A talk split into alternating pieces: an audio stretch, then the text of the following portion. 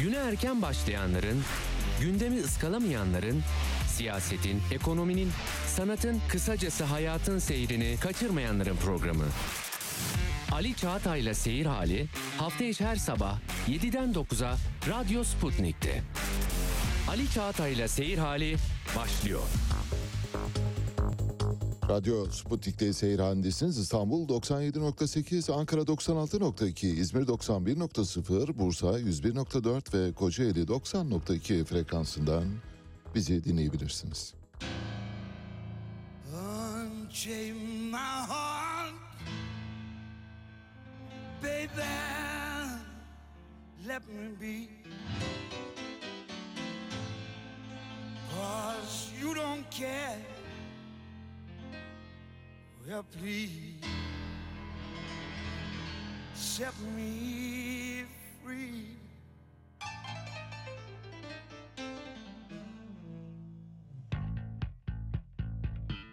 Unchain my heart.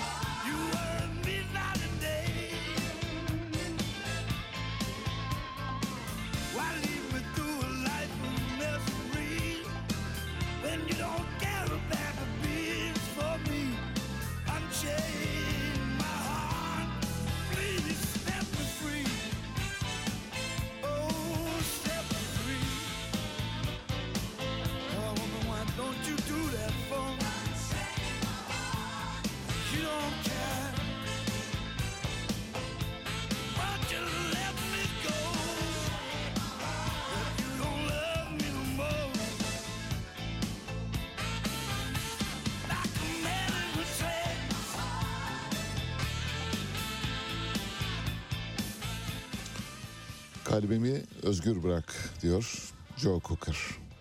Size Woodstock'tan sesleniyor Joe Cocker 1969'dan bu yana çizgisinde en ufak bir kırılma olmadan gelen ve 2014'te kaybettiğimiz Joe Cocker. Sahnedeki adıyla Joe Cocker diye seslenirlerdi ona arkadaşları. Bize Woodstock'tan armağan kalan önemli isimlerden biriydi. Nurlar içinde yatsın şarkısını buradan göğün yedinci katına kendisine gönderiyoruz.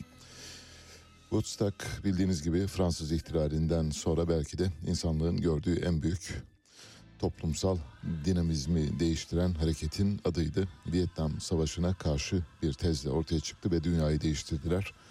Uzunca bir süre dünya onların istediği gibi oldu ama ne yazık ki kapitalizmin büyük oyunları ya da büyük planları karşısında yenilgiye uğramak zorunda kaldılar. Dünya eğer bugün bir çaresizlikle karşı karşıyaysa biliniz ki bunda 68 kuşağının ya da Woodstock kuşağının meningisi rol oynamaktadır. Onlar yenilmemiş olsaydı belki dünyamız çok daha güzel bir yer haline gelebilirdi. Fransız ihtilaliyle çok benzeşimleri var. Fransız ihtilali nasıl ki bir dönüşüm yarattıysa Woodstock'ta dünyada öyle bir dönüşümün habercisiydi. Biraz sürdü bir dalga halinde 20-30 yıl kadar sürdü ancak ondan sonra ne yazık ki yerini farklı şeylere bıraktı. Woodstock'ın kahramanlarından birkaçını da analım. Bugün hala hayatta olan birkaç kahramanı var. Mesela onlardan biri Bernie Sanders. Bernie Sanders Amerikan solunun en solunun temsilcisi kendisi Amerikan başkan adaylarından biri aynı zamanda hala solcu hala sosyalist. Öteki de Jeremy Corbyn İngiliz İşçi Partisi'nin solunun solunda o da hala sosyalist hala eski tezlerine bağlı. Dolayısıyla ülkeleri dönüştürmek için başka bir şeye ihtiyaç olduğunu düşünenlerden her Amerikalıyı her İngiliz'i aynı kefeye koymamak lazım. İşte böylesi insanlar da var. Bernie Sanders var Amerika'da.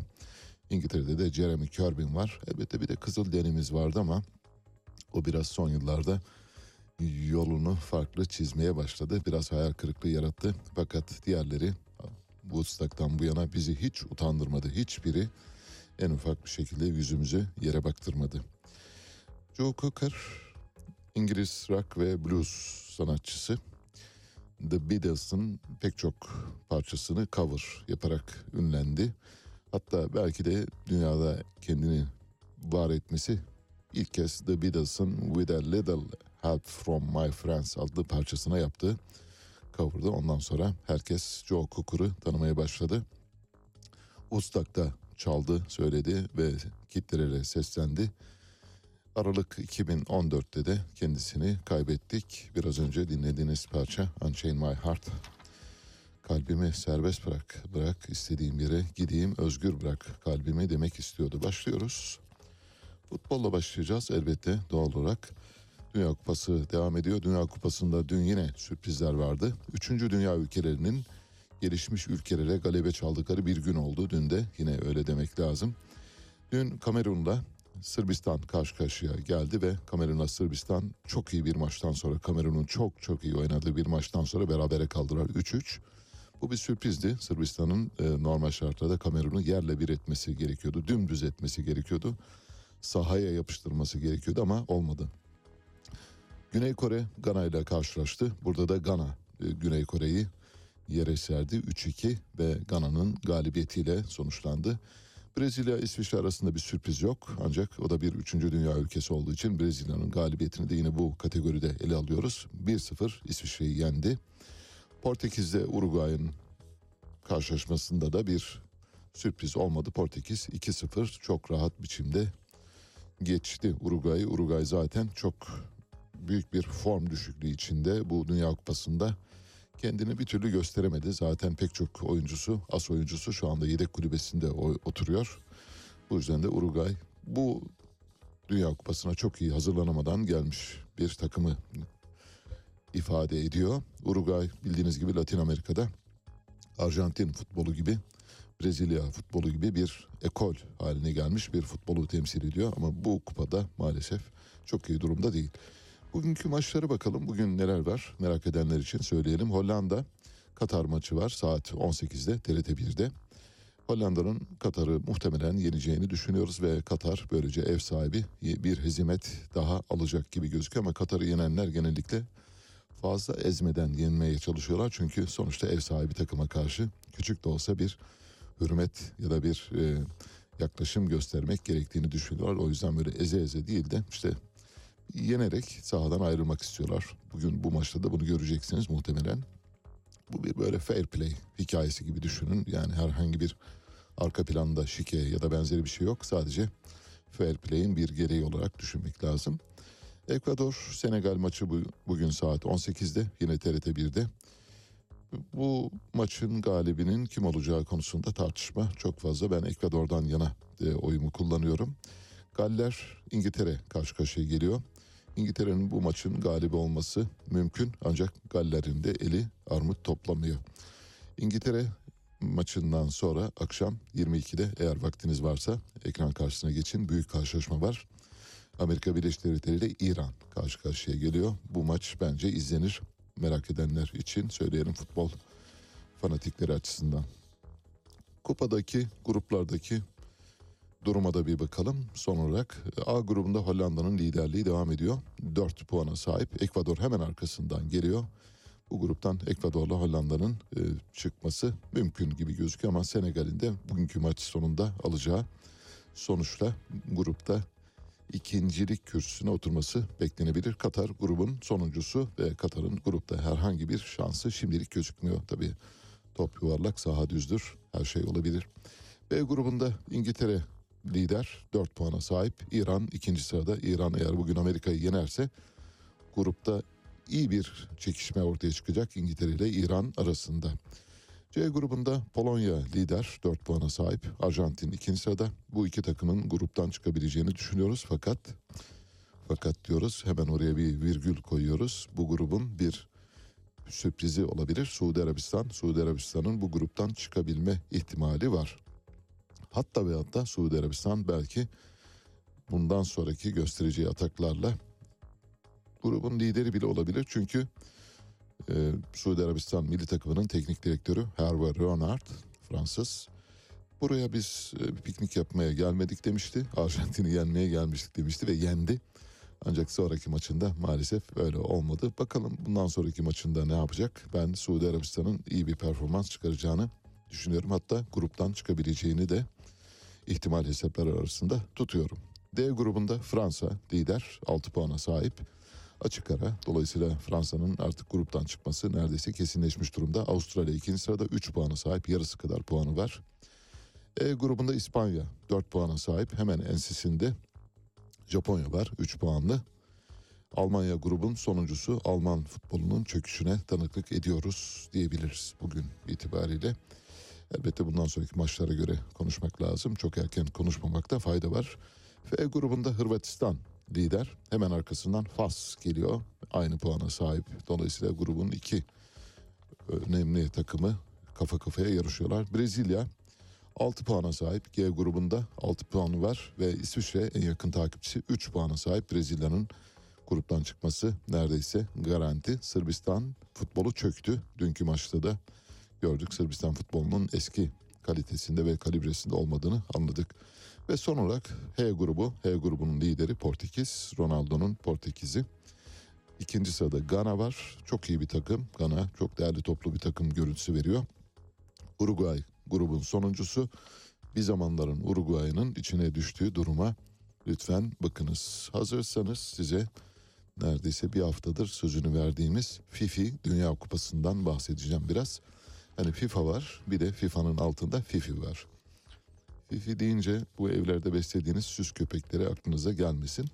Açılımı öyle FIFI bir e, yani uluslararası karşılaşmalarda ve FIFA tarafından tanınmamış, Birleşmiş Milletler tarafından da tanınmamış ülkelerin bir araya gelerek oynadıkları bir turnuvadan bahsediyoruz. Bunun adına FIFI World Cup diyorlar. Birleşmiş Milletler tarafından tanınmadığı için hiçbir futbol organizasyonunda da yer alamıyor bu ülkeler. Bu yüzden de bağımsız olarak bir araya gelelim biz de kendi Dünya Kupamızı yapalım dediler. Ancak bu Dünya Kupası tabii bir elin parmaklarından bir fazla takımla yapılabiliyor. Az sayıda takım var. Herkes girmedi Birleşmiş Milletler tarafından tanınmayan başka ülkelerde var ancak onlar bu organizasyonu dışında kaldılar. 2006'da başladı ilk kez FIFI Dünya Kupası. İlk Dünya Kupası'nda Çinli yetkililer FIFI'ye bir mektup yazarak Tibet'ten gelecek takımın davet edilmemesini istediler. Bildiğiniz gibi Tibet orada ayrılıkçı bir cereyanın e, takipçisi olan e, bir ülke, bir antite. Bu bakımdan Çin, Tibet'in ayrı bir antite olarak tanınmasından son derece rahatsız. FIFA bu maçları iptal edebileceğini belirtti ancak edemedi. Çünkü bambaşka bir organizasyon var. Yani gidip hiç e, FIFA'nın sahalarında, FIFA'nın koşullarına tabi olmadan, FIFA'dan en ufak bir destek almadan oynanan maçlardan bahsediyoruz. Engellemek ancak o sahaya bir şey atarsınız değil mi? Bir torpil atarsanız engelleyebilirsiniz. Engellenemedi. 2006'daki FIFA Dünya Kupası'nı hangi takım kazandı sizce? Önce takımları sayalım. Ondan sonra tahmin hakkınızı kullanın lütfen. Takımlardan biri Grönland.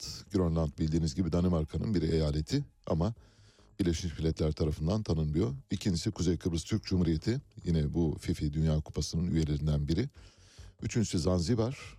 e, Tanzanya'nın bir tarihi bölgesi. Birleşmiş Milletler tarafından tanınmıyor. Kendisi bağımsız bir devlet olduğu iddiasında. Cebeli Tarık var. İngiltere'nin e, deniz aşırı topraklarından bir tanesi. E, ülkeler tarafından keza aynı şekilde tanınmıyor. Tibet var. Çin'in bir eyaleti. O da tanınmıyor. Bir de ne var? Gagavuzya var. Moldova'nın içinde Türkçe konuşan Hristiyan Türklerin toprağı olan Gagavuzya, Gagavuz yeri diye söylüyorlar. Bu takımlardan oluşuyor şu anda. Belki önümüzdeki yıllarda FIFA Dünya Kupası'na başka takımlar da katılabilir. 2006 FIFA Dünya Kupası'nı Kuzey Kıbrıs Türk Cumhuriyeti Milli Futbol Takımı kazandı. 2010 FIFA Dünya Kupası Grönland'da düzenlenecekti ancak çok büyük organizasyon sorunları çıkınca yapamadılar maalesef. İlkiyle sınırlı kaldı. Bir de Elf Dünya Kupası var. Elf Dünya Kupası yine FIFA gibi o da Birleşmiş Milletler tarafından tanınmayan ama Birleşmiş Milletler tarafından tanındığı halde burada olmak isteyen ülkelerin oluşturduğu bir e, kupa, turnuva, Elf turnuvası. Elf'in açılımı da Equality, Liberty ve Fraternity. Fransız ihtilalinin üç sloganından oluşuyor. Eşitlik, özgürlük ve kardeşlikten ibaret Elf Dünya Kupası. Elf Dünya Kupası'na Kırım Tatarları katılıyor. Bildiğiniz gibi Kırım Tatarları özel bir bölgeyi temsil ediyorlar. Şu anda Rusya'nın toprağı konumunda. Yine Elf Dünya Kupası'na katılan takımlardan biri Gagavuzya, Moldova'da bulunan biraz önce de söylediğim gibi Hristiyan Türklerden oluşan bir topluluk. Grönland var yine Elf Dünya Kupası'na katılanlar arasında. Kırgızistan katıldı bu kupaya farklı sebeplerle. Tacikistan katıldı yine bu kupaya, turnuvaya farklı sebeplerle. Tibet katıldı bilinen sebeplerle. Kuzey Kıbrıs Türk Cumhuriyeti bilinen sebeplerle katıldı. Zanzibar'da yine bilinen sebeplerle katıldı. İlk grup aşamasında bu Elf Dünya Kupası'nda Kırgızistan grup aşamasında lider olarak başladı ve lider olarak bitirdi. Bu hem FIFI'de hem Elf Dünya Kupası'nda o kadar çok gol atılıyor ki dehşet verici mesela maç başına neredeyse atılan gol 3.88 Dünya Kupası'nda bu kadar çok gol atılmış olsa seyirciler muhtemelen bulundukları yerde herhalde nöbet geçirirler diye düşünüyoruz. Grönland milli takımı ile ilgili de bir küçük bilgi notu vereyim çünkü biraz ekstremite bir takım, ekstrem bir takım. Grönland, Danimarka Krallığı içinde e, Faroe Adaları ile aynı toprak içinde olmasına rağmen Faroe Adaları tanınıyor ancak Grönland tanınmadığı için Grönland bu yüzden FIFA ve Elf Dünya Kupası'nda yer alıyor. Maçların çoğunu Faroe Adaları ve İzlanda ile oynuyor Grönland milli takımı ve Tibet milli takımıyla maçlar yapıyor zaman zaman Kuzey Kıbrıs Türk Cumhuriyeti ile de e, serbest maçlar yapabiliyor. 2010'da FIFA Başkanı Sepp Blatter adayı ziyaret ederek yapılan stadyumun FIFA tarafından onaylandığını bildirmiştir kendilerine. Yani sizi tanımıyoruz ama stadınızı onaylıyoruz diyerek böyle biraz hafif bize doğru gelin demek istiyor. Çünkü FIFA dünyanın neresinde futbol rantı varsa oradan bir pay almak istiyor. FIFA'nın bütün amacı o. FIFA'daki yolsuzlukları, usulsüzlükleri ve dönen oyunları bir süre önce paylaşmıştık hatırlarsanız. FIFA bildiğiniz gibi değil. Elbette futboldan ibaret bir organizasyon değil zaten. Grönland 2006 FIFA Dünya Kupası'na, FIFA Wild Kupası'na katılmıştı. Ee, iki maç yaptı, ikisini de kaybetti. İlk maçını Kuzey Kıbrıs Türk Cumhuriyeti'ne karşı 1-0, sonra da Zanzibar'a karşı yenildi, 4-2 kaybetti.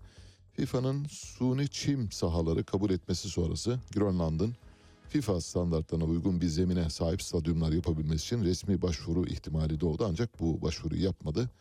Grönland'daki ilk suni çimli stadyum 2009'da yapıldı. Şu anda bir suni çimleri var. Sepp Blatter'a da çok fazla yüz vermediler öyle söyleyelim. Dünya futbol tarihinde bu aykırılıklar EF Dünya Kupası ve FIFA Dünya Kupası bir aykırılık. Bir aykırı futbolcudan bahsedeceğiz. Eğer Doruk bulabilirse Eric Cantona. Eric Cantona benim de çok yakından takip ettiğim Türk futbolunda Eric Cantona'nın ayarında, kalibresinde, çapında kim var derseniz mesela Metin Oktay ya da Metin Kurt. Yani tam karşılığı Metin Kurt ama Metin Oktay daha büyük bir futbolcu olduğu için ve bu konularda son derece dürüst yani futbol ahlakına ve kişi ahlakına, onuruna çok yakışan şeyler yaptığı için zaten kral diye biliyoruz biliyorsunuz. Kralımız o bizim Metin Oktay. Metin Kurt ve Metin Oktay karışımı bir karakter Eric Cantona. Asıl adı Eric Daniel Pierre Cantona. 1966 Marsilya doğumlu. Kendisi aynı zamanda bir sinema oyuncusu, aynı zamanda yönetmen, aynı zamanda santrofor. Büyük bir futbolcu. Maçlardaki hareketleri dillere destandır öylesine. Bir defa sosyalist, solcu ve işçi hakları yanlısı futbolda sendikalaşmanın temsilcilerinden bir tanesi futbolda mutlak surette bütün oyuncuların sendikalı olması gerektiğini savunuyor. Çünkü oyuncuların yönetimlere karşı, futbol kulüplerine karşı, menajerlere karşı, federasyonlara karşı, FIFA'ya karşı, UEFA'ya karşı tamamen savunmasız olduğunu düşündüğü için oyuncuların mutlak surette sendikalaşması gerektiğini düşünüyor. 2004 yılında Pelé'nin de katıldığı bir e, jüri tarafından FIFA Dünya Kupası listesinin ilk yüzüne seçildi. Dünyadaki en iyi 100 futbolcu arasında yer aldı. Nike'ın 2006 yılında başlattığı reklam kampanyasında Ronaldo, Ronaldinho, Thierry Henry ve Cristiano Ronaldo ve Zlatan İbrahim- İbrahimovic ve Wayne Rooney ile birlikte yer aldı. Bu filmde yer almasını kapitalizme karşı olmasıyla ancak kapitalizme karşı olmakla birlikte söz konusu futbolcuların e, öz yaşam öykülerine olan saygısından dolayı katıldığını söyledi. Yani benim onlarla birlikte hareket etmemde bir sakınca yok. Bu futbol endüstrisine ve kapitalizme hizmet değildir demek istedi. Emeklilik yaşının artırmasını isteyen reforma karşı çıktı Fransa'da. Fransa'da bir milli kahraman öyle söyleyelim. Sokak gösterilerinin yerine tüm eylemcilerin banka hesaplarındaki paralarını çekmelerini istedi ve Fransa'da neredeyse bankaları batırıyordu. O kadar güçlü bir organizasyon geliştirdi. Tabii insanlar paralarını çekmediler ama bankalar bu işten epey bir zarar gördüler. Hatta büyük bir tedirginlik yaşadılar.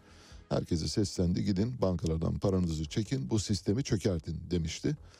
Elbette bir kısım insanlar e, uydular bu e, talebe ya da bu çağrıya ama tabii çok fazla insan uymayınca bankalar büyük zararı görmediler. Çok büyük zararla dönmediler. Yani zararın bir yerinden dönmek zorunda kaldılar. Ocak 2012'de Cantona evsizlere yardım kampanyası geliştirdi. Homeless'lar için bir kampanya geliştirdi. Fransa Cumhurbaşkanlığı seçimleri için de 500 imza toplamaya çalıştı Cumhurbaşkanı adayı olmak için. Fakat e, istediği imzaya ulaşamadı. Haziran 2012'de Filistinli futbolcu Mahmut Sarsak'ın serbest bırakılması için bir dilekçe kampanyası başlattı. Temmuz 2009'da da İsrail tarafından hapsedildi bu kampanyadan dolayı. Sonra da birkaç ay içeride kaldıktan sonra serbest bırakıldı. Böylece Erik Cantona'yı da anmış olduk. Futbol tarihinin en aykırı, en önemli oyuncularından biriydi. Futbolda futbolcu haklarının savunulması konusunda herhalde bugüne kadar yani Pele dahil e, Maradona belki e, Maradona ile yarışabilir. Bu kadar çok hak savunucusu bir futbolcu gelmemiştir. Biraz da küfürbaz onu da söyleyelim tribünlere karşı böyle olmadık hareketler yapabiliyordu. Tri- Tribünlerle sürekli diyalog halinde olmayı seviyordu. Yani konuşmaktan hoşlanıyor daha doğrusu. Diyalog yapmayı, diyalogda bulunmaktan hoşlandığı için öyle bir şey vardı. Yaratılışı gereği Eric Cantona'yı da böylece hatırlamış olduk. Şimdi birkaç önemli haberimiz var. Birkaç önemli dosya var. Onları da söyleyelim. Bir tane size bir dosya hazırladık. Bir jelibon dosyası. Jelibon dosyasını neden hazırladık? Adana'da bildiğiniz gibi bir petrol bulundu.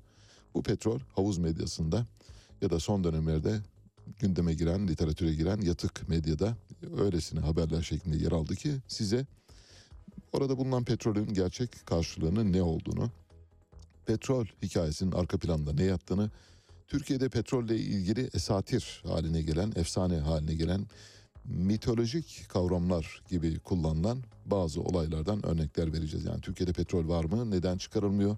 Yabancılar Türkiye'ye geldiklerinde petrol çıkarıp üzerini betonla mı kapatıyorlar? Topraklarımızın hemen 50 kilometre güneyinde petrol çıkarken neden bizde petrol çıkmıyor gibi pek çok soruya yanıt verebilecek bir dosyamız olacak. Onu birazdan başlatacağız.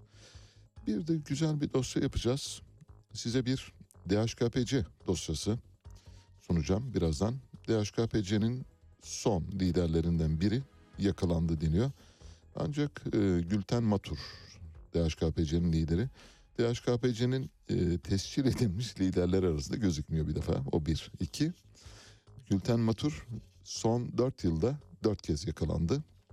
Ve bu dördüncü yakalanması her seferinde nasıl serbest bırakılıyor? Yani madem DHKPC'nin lideri o zaman yakaladınız. Değil mi? İçeride yargılayın cezasını verin. Serbest bırakıyorsunuz. Bu işte bir iş var. O işi çözmek için size böyle dört başı mamur 32 kısım tekbili birden bir DHKPC dosyası sunacağım. Tabi THK'dan alarak getireceğim. Türk Halk Kurtuluş Ordusu'ndan alıp Deniz Gezmişlerden, Yusuf Aslanlardan, Hüseyin İnanlardan, 12 Martlardan, faşizmlerden ve buralara kadar geleceğiz. Eğer hazırsanız o dosyalarımız ikinci bölümde saat 8'den sonra. Dün Altılı Masa belki de tarihsel en önemli çıkışlarından birini gerçekleştirdi. Altılı Masa'ya geçmeden önce şu Gökhan İnler'i dinleyelim değil mi? Futbol bahsinden çıkmayalım çünkü futbol bölmeyelim. Gökhan İnler İsviçre milli takımının futbolcularından İsviçre milli takımının bir süre kaptanlığını da yaptı. Bir Euro Türk bildiğiniz gibi orada doğmuş Türkçesi biraz kırık. Gökhan İnler geçmişte Türk milli takımına 19 yaş altı milli takımına çağrıldı. Bir maç oynadı. O bir maçtan sonra Gökhan İnler'i kestiler. Kim kesti? Altyapı takımları sorumlusu Tolunay Kafkas kesti.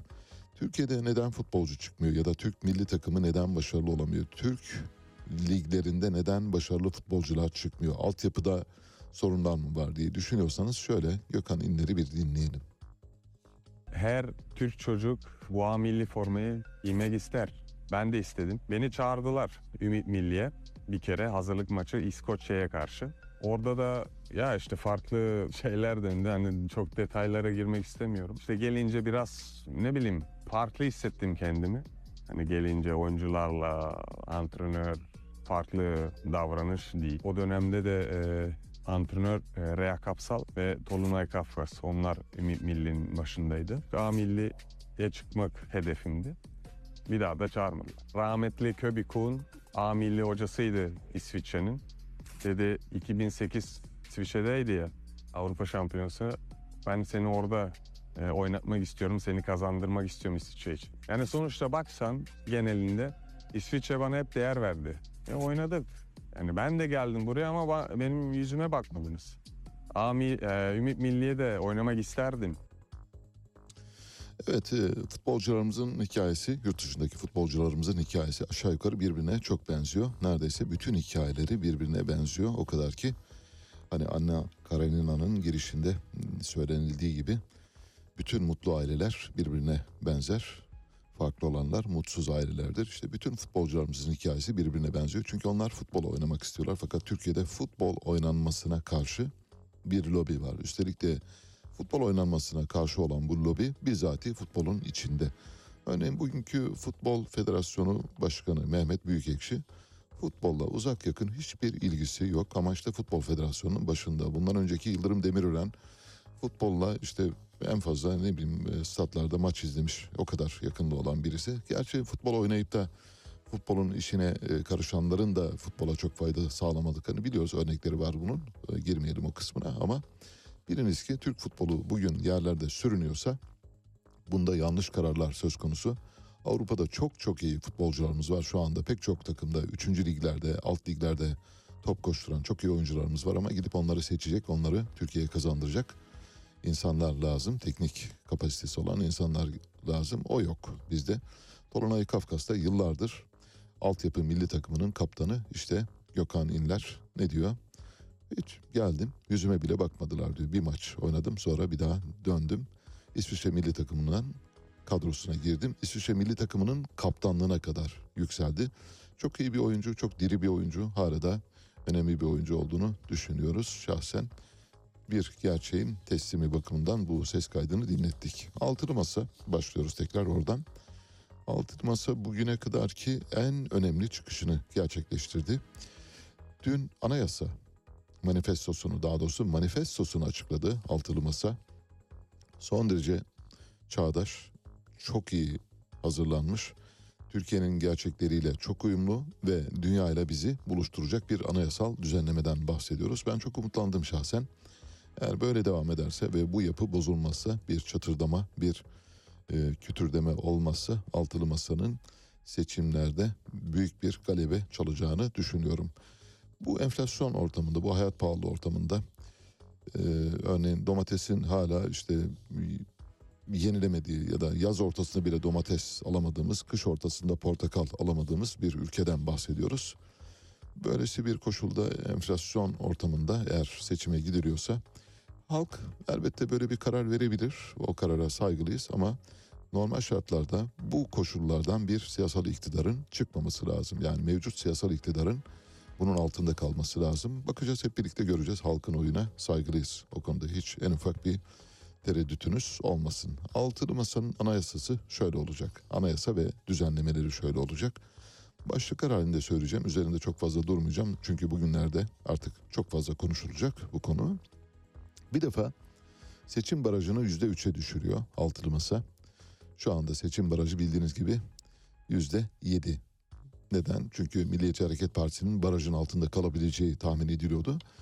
Ben kendi tahminimi söyleyeyim. Milliyetçi Hareket Partisi şu anda yüzde yedi barajını bile bulamayacak durumda. Yüzde beş civarında bir oyu var. Çünkü İyi Parti Milliyetçi Hareket Partisi'ne döşediği bir pipeline'dan sürekli oy çekiyor. İyi Parti'nin büyümesi, büyüme süreci devam ediyor. İyi Parti çok daha yukarılarda olacak.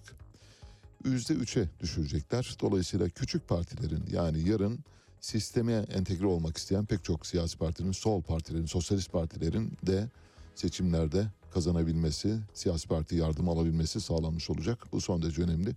Hatta barajın sıfırlanması gerektiğini düşünüyoruz ama işte o da herhalde altılı masa o kadar da olmasın diye düşünmüş olabilirler. Ben sıfır barajın uygulanması gerektiğini düşünüyorum. Hatta milli bakiye sisteminin uygulanmasının çok daha doğru olacağı kanaatindeyim. Cumhurbaşkanı bir dönem için seçilecek, iki dönem olmayacak. Bildiğiniz gibi Sayın Cumhurbaşkanı aslında iki dönem kuralını kendisi de bir, bir dönemden fazla olmaması gerektiğini söylemişti. Hatta yaş sınırı koymuştu 65'ten sonra olmaması gerektiğini söylemişti siyaset yaparken. Fakat bütün bunların hepsini unuttu. Şu anda üçüncü kez seçilebilme yolunda adımlar atıyor. Üçüncü kez seçilebilmesi teknik olarak mümkün değil. Anayasaya aykırı ancak ben yaptım oldu deyip seçilebilir. Onu da bilemeyiz artık. Cumhurbaşkanının bu arada veto hakkı kaldırılacak. Son derece yerinde. Son derece yerinde. Cumhurbaşkanının tek başına karar vermesi gibi bir şey olamaz. Yani bir, bir kişinin tek başına verdiği kararlar daima yanılgıyla maluldür. Bu sebeple Cumhurbaşkanı veto hakkının kaldırması çok yerinde. Yine Altılı Masa'nın anayasa düzenlemelerinde hükümet, yeni hükümet belirlenmeden eski hükümet düşmeyecek. Yani ülkenin hükümetsiz kalmaması sağlanacak. Mutlak surette parlamentoya gelecek, güven oyu alacak Sonra öteki hükümet istifasını verecek. Mecliste bir kesin hesap komisyonu kurulacak. Dikkat edin buraya. Ana muhalefet bütçeyi denetleyecek. Kesin hesap komisyonunda ana muhalefet partisi ile iktidar partilerinin oyları eşit olacak. Bir denge sağlanacak. Bu denge sayesinde ana muhalefet partisi bütçeyi denetleyecek ve bütçenin bazı kalemlerine itiraz edebilecek. Bütçede israf ve aşırı harcama varsa bunları önleyebilecek. Bakanlar ve başbakan meclise hesap verecek. Biliyorsunuz parlamenter demokrasiye geçiyoruz altılı masayla birlikte. Yani Cumhurbaşkanı olacak. Yine yetkileri azaltılmış. Mesela veto yetkisi kaldırılmış bir Cumhurbaşkanı olacak ama başbakan olacak. Ve halkın seçtiği bakanlar olacak. Anayasada insan onuru korunacak. Devlet bunu korumakla yükümlü olacak diyor altılı masa. Cumhurbaşkanı 7 yıl süreyle ve partisiz olarak görev yapacak. Cumhurbaşkanı seçildiği gün rozetini çıkaracak. Yılın belli günleri meclisin gündemini muhalefet belirleyecek. Bu bugüne kadar hiç olmadı. İlk kez olacak. Olursa şahane olur bence. Mahkeme kararı olmaksızın yerel yönetimler görevden uzaklaştırılamayacak. Son derece yerinde bir uygulama. İçişleri Bakanı'nın iki dudağının arasında belediye başkanlarını mahpus hale getirmiş durumdayız. İstanbul Büyükşehir Belediyesi de dahil olmak üzere bütün belediye başkanları şu anda Süleyman Soylu'dan çekiniyorlar. Tir tir titriyorlar. Böyle bir şey olmaz. Hukuk devletinde yargı kararı varsa olur. Görevden alınır. Yargı kararı. Ben öyle istedim. Senin belediyende PKK'lılar çalışıyor. Senin belediyende ekmek işini yapanlar PKK'dan devşirilen adamlar gibi böyle ipe sapa gelmez ithamlarda bulunuyor İçişleri Bakanı maalesef. Milletler arası sözleşmelerden Cumhurbaşkanı gece yarısı çıkamayacak diyor. Gece yarısı değil hiçbir zaman çıkmaması lazım. Milletler arası anlaşma nasıl geldiyse öyle çıkarız. Geldiği gibi yani usulü bozmadan çıkmamız lazım. Yerinde bir adım bu. Hakimler Kurulu ve Savcılar Kurulu diye iki ayrı organ olacak. Bu olabilir evet ama yani bir faydası var mı yok mu bilmiyorum. Fakat yapılanmaya bağlı elbette. Çünkü savcılar hakimlerin amiri konumunda biliyorsunuz e, mahkemelere gittiyseniz savcı böyle hafif yüksek bir yerde oturur böyle tepeden bakar. Halbuki o da e, yargının saç ayağından bir tanesi. Yasa, e, savunma, e, iddia ve e, karar makamı olmak üzere üç makamdan oluşuyor. Üçünün eşit mesafelerde ve eşit koşullarda olması lazım. Avukatlara da böyle bir sokak çocuğu muamelesi yapılıyor mahkemelerde. O da tuhaf bir durumdur. Yani tek başına söylemek gerekirse bunun da düzene konulması gerekiyor. Olağanüstü hal kanun hükmünde kararname yetkisi kaldırılacak. Çok yerinde bir uygulama. Dokunulmazlığın kalkması için üye tam sayısının salt çoğunluğu gerekecek. Bence de doğru. Yüzde bir ve üzeri oy alan partilere mali yardım yapabilecek. Yani baraj yüzde üç ancak yüzde birin üzerinde oy alan partiler siyasi parti yardımı alacaklar. Çok yerinde çok adil bir düzenleme bence. Parti kapatma davası açabilmek ancak Büyük Millet Meclisi'nin iznine tabi olacak. Son derece yerinde yani Yargıtay Başsavcısı sinirlendi diye parti kapatılamaz. Büyük Millet Meclisi nitelikli çoğunlukla bu kararı verdiği takdirde bir partinin kapatılması yoluna gidilebilir ki bu parti kapatılmanın döneminin sonu anlamına geliyor. Eğer düzenleme böyle olursa. Devlet insan hakları ihlallerini önlemekle yükümlü olacak. Bu doğal bir ödev zaten. Söylemeye bile gerek yok. Yüksek Seçim Kurulu kararına karşı Anayasa Mahkemesi'ne bireysel başvuru yolu açılacak. Yüksek Seçim Kurulu Başkanı bildiğiniz gibi son seçimlerde Sadi Güven saat 5'te henüz sandıklar kapatılmadan mühürsüz pusulaların geçerli sayılmasıyla ilgili karar aldı. De facto bir karar aldı ama o karara Sadi Güven katılmadı bildiğiniz gibi. Diğer iki üye oy verdi. Sadi Güven karşı oy verdi. Ancak e, mahkeme başkanı olduğu için tabii kendisini buradan itham etmek durumundayız. Çünkü oradan yani bostan korkulu değilsiniz. Bırakırsınız gidersiniz. O gün istifa edersiniz. Dolayısıyla o seçimlerin e, şaibeli bir hale gelmesine vesile teşkil edersiniz. Bu da meşruiyeti sağlar. Ama bunu yapmıyorsunuz. Kenardan ben öyle değildim, böyleydim falan gibi şeyler söylüyorsunuz. Dolayısıyla Yüksek Seçim Kurulu kararlarına karşı evet Anayasa Mahkemesi'ne başvuru yolunun açılması önemli. Anayasa Mahkemesi'nin üye sayısı 22'ye çıkarılacak. 4 daire olarak çalışacak. Buraya ben bir ilave yapıyorum altılı masaya. Anayasa Mahkemesi'nde bireysel başvuru yollarının kullanımıyla ilgili iki dereceli mahkeme kurulması lazım. Yani bir birinci derece mahkeme bireysel başvuru yolu için. iki bir istirah mahkemesi kurulması lazım. Sonra Anayasa Mahkemesi'ne gelmesi lazım. Şu anda Anayasa Mahkemesi'nin önündeki bireysel başvuruların sayısı Anayasa Mahkemesi 45 yıl aralıksız hiç başka bir iş yapmadan çalışsa bitiremiyor. Hesapladık bunu. Yani kişi gün gün başına düşen dosya sayısıyla hesapladık. 45 yıl boyunca devam edecek. 45 yıl insanların ömrünün yarıdan fazlasına tekabül ediyor. Anayasa Mahkemesi bireysel başvurudaki hak ihlali kaynağının kanun maddesi olduğunu tespit ederse kanunu iptal edecek. Şahane on numara. Basın hürriyeti üzerindeki keyfi uygulamalar son bulacak umarız. Temel sağlık hizmetlerinden herkesin faydalanması hükme bağlanacak. Temenni ediyoruz. YÖK kaldırılacak, alkışlarız. Rütük özelleştirilecek, alkışlarız. Evet böylece Altılı Masa'nın anayasa paketini konuşmuş olduk. Bundan sonra konuşacağız tabii önümüzdeki günlerde.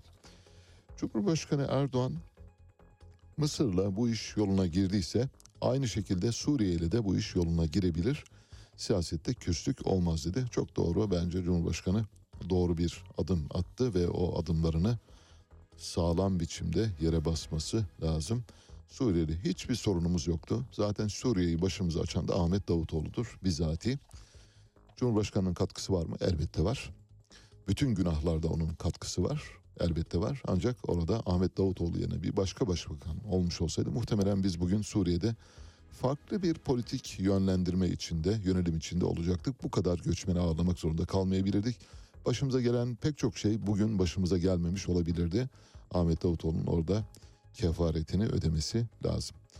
Yeni Şafak gazetesi. Arkadaşlarımız ekranda da gösterecekler. Yeni Şafak gazetesi dün şöyle bir dizgi hatasıyla çıktı. Buna dizgi hatası mı demek lazım? Bir tahsih mi demek lazım? Bir gaflet mi demek lazım? Bir bile bile e, kör parmağım gözüne mi demek lazım bilmiyorum ama e, şu ana kadar aydınlanmadı. Şöyle bir haberle çıktı Yeni Şafak. Bildiğiniz gibi Yeni Şafak Albayrak grubunun gazetesi ve Cumhurbaşkanı Erdoğan'ın yakın arkadaşlarından oluşan bir grup. Habere şöyle girdi Yeni Şafak. Üst başlığı şu. Mısır'la görüşmeler genişleyecek. Alt başlığı şöyle. Darbeci Cumhurbaşkanı Erdoğan Katar'da Mısır lideri Sisi ile yaptığı görüşmenin detaylarını anlattı. Şimdi burada darbeci sözcüğü eğer kes yapıştır kopyala yani kes kopyala yapıştır gibi bir şeyle yapıldıysa orada bir darbeci şeyi kalmıştır. Darbeci iması kimin üzerinde? Sisi üzerinde. Sisi bir darbeci. Sisi'ye söylenmiş olabilir. Ancak cümle öyle kurulmuş ki bilerek tahammüden bir e, cumhurbaşkanına darbeci yakıştırması var. Bununla ilgili Yeni Şafak'ta şu anda yer yerinden oynuyor dünden bu, bugüne. Bu ibarenin taşra baskısında yer aldığı, İstanbul baskısında yer almadığı ifade edildi.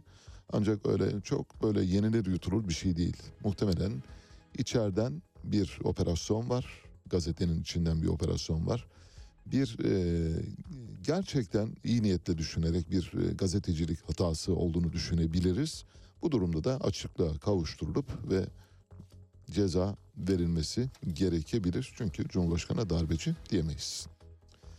FIFA kokartı için adaylık başvurusu yapan Türk hakemlerin hiçbiri kabul edilmedi. Neden? FIFA kokartı sahibi olan hakemlerin hiçbirisi maçlara kabul edilmedi. Çünkü hiçbiri İngilizce bilmiyor. Nasıl? İçinde bulunduğumuz durum, futbolun içinde bulunduğu durumu. Tabii Tolunay Kafkas'ı getirip altyapı teknik direktörü yaparsınız. Mehmet Büyükekşi'yi Futbol Federasyonu Başkanı yaparsınız. Ondan sonra takımlarda e, elbette bu durumda olur. Hakemlerimizin de İngilizce yeterlilikleri sorgulanır. Kulüpler Birliği Vakfı'nın bu sezon belli sayıda yabancı hakemin maç yönetmesini Türkiye Futbol Federasyonu'ndan talep etmesini yankıları sürerken ortaya bir gerçek çıktı. İngilizce sorunu Aralık ayında 2023'te FIFA kokartı takacak hakemleri belirleyecek Türkiye Futbol Federasyonu ve Merkez Hakem Komitesi İngilizce kriziyle karşı karşıya kaldı. Bir süre önce aralarında Süper Lig'de görev yapan isimlerin de yer aldığı birçok hakem FIFA kokartı almak için Futbol Federasyonu'na başvuru yaptı. Federasyon ve Merkez Hakem Komitesi kokart almanın en önemli şartlarından olan İngilizce yeterliği için aday hakemleri bir kurum aracılığıyla dil sınavına soktu. Katılan hakemlerin hiçbiri İngilizce sınavını geçemedi. Nasıl? Bomba bence. Evet işte futbolun içinde bulunduğu durum bu. Dolayısıyla futbolumuzdan eğer çok şey bekliyorsanız vallahi çok hayalperestsiniz. Bence çok şey beklemeyiniz derim. Evet bomba bir haber daha var. Vallahi bu bankacılık sistemini yerinden oynatabilecek bir haber. Dün konuştu ama yerinden oynamadı. Merak etmeyin ama oynayacak. Yani bunun e, ardılları gelecek. Yani öncü depremdi bu. Artçı depremlerini göreceğiz. Konu ne? İş Bankası. İş Bankası Genel Müdürü Hakan Aran. Hakan Aran bundan bir süre önce yine Hazine ve Maliye Bakanı'nı da ilzam ederek bazı demeçler vermişti. Bu demeçlerde genel olarak bankacılık sistemindeki oyunculardan farklı düşündüğünü ifade ediyordu. Dün şöyle bir şey söyledi Hakan Aran. Bildiğiniz gibi Merkez Bankası bankalara bir mecburiyet getirdi. Neydi bu mecburiyet? Diyor ki bankalara Merkez Bankası eğer mevduat alacaksanız mevduatınızın yüzde ellisini Türk lirası kalan yüzde ellisini de döviz cinsinden alabilirsiniz. Şimdi bankaya geliyorsunuz kapıyı çalıyorsunuz diyorsunuz ki benim param var yatıracağım. Buyurun hoş geldiniz Onur Bey diyor. Ne yatıracaksınız? Döviz. Biz döviz alamıyoruz. Niye? E, Merkez Bankası şey diyor. Almayın diyor. E peki döviz para değil mi? Para. Yani dövizi bankada saklayamaz mıyız? Saklayabilirsiniz. Ama almıyoruz biz alamıyoruz. Yan bankaya gidin diyor. Yan bankaya gidiyorsunuz. Yan banka farklı bir şey yapıyor. Şimdi Hakan Aran şöyle bir şey söyledi. Dedi ki biz İş Bankası olarak bankacılık yaparken Merkez Bankası'nın yüzde elli döviz mevduat hesabı koşuluna uymak zorunda değiliz. Merkez Bankası'na kafa atıyor şu anda.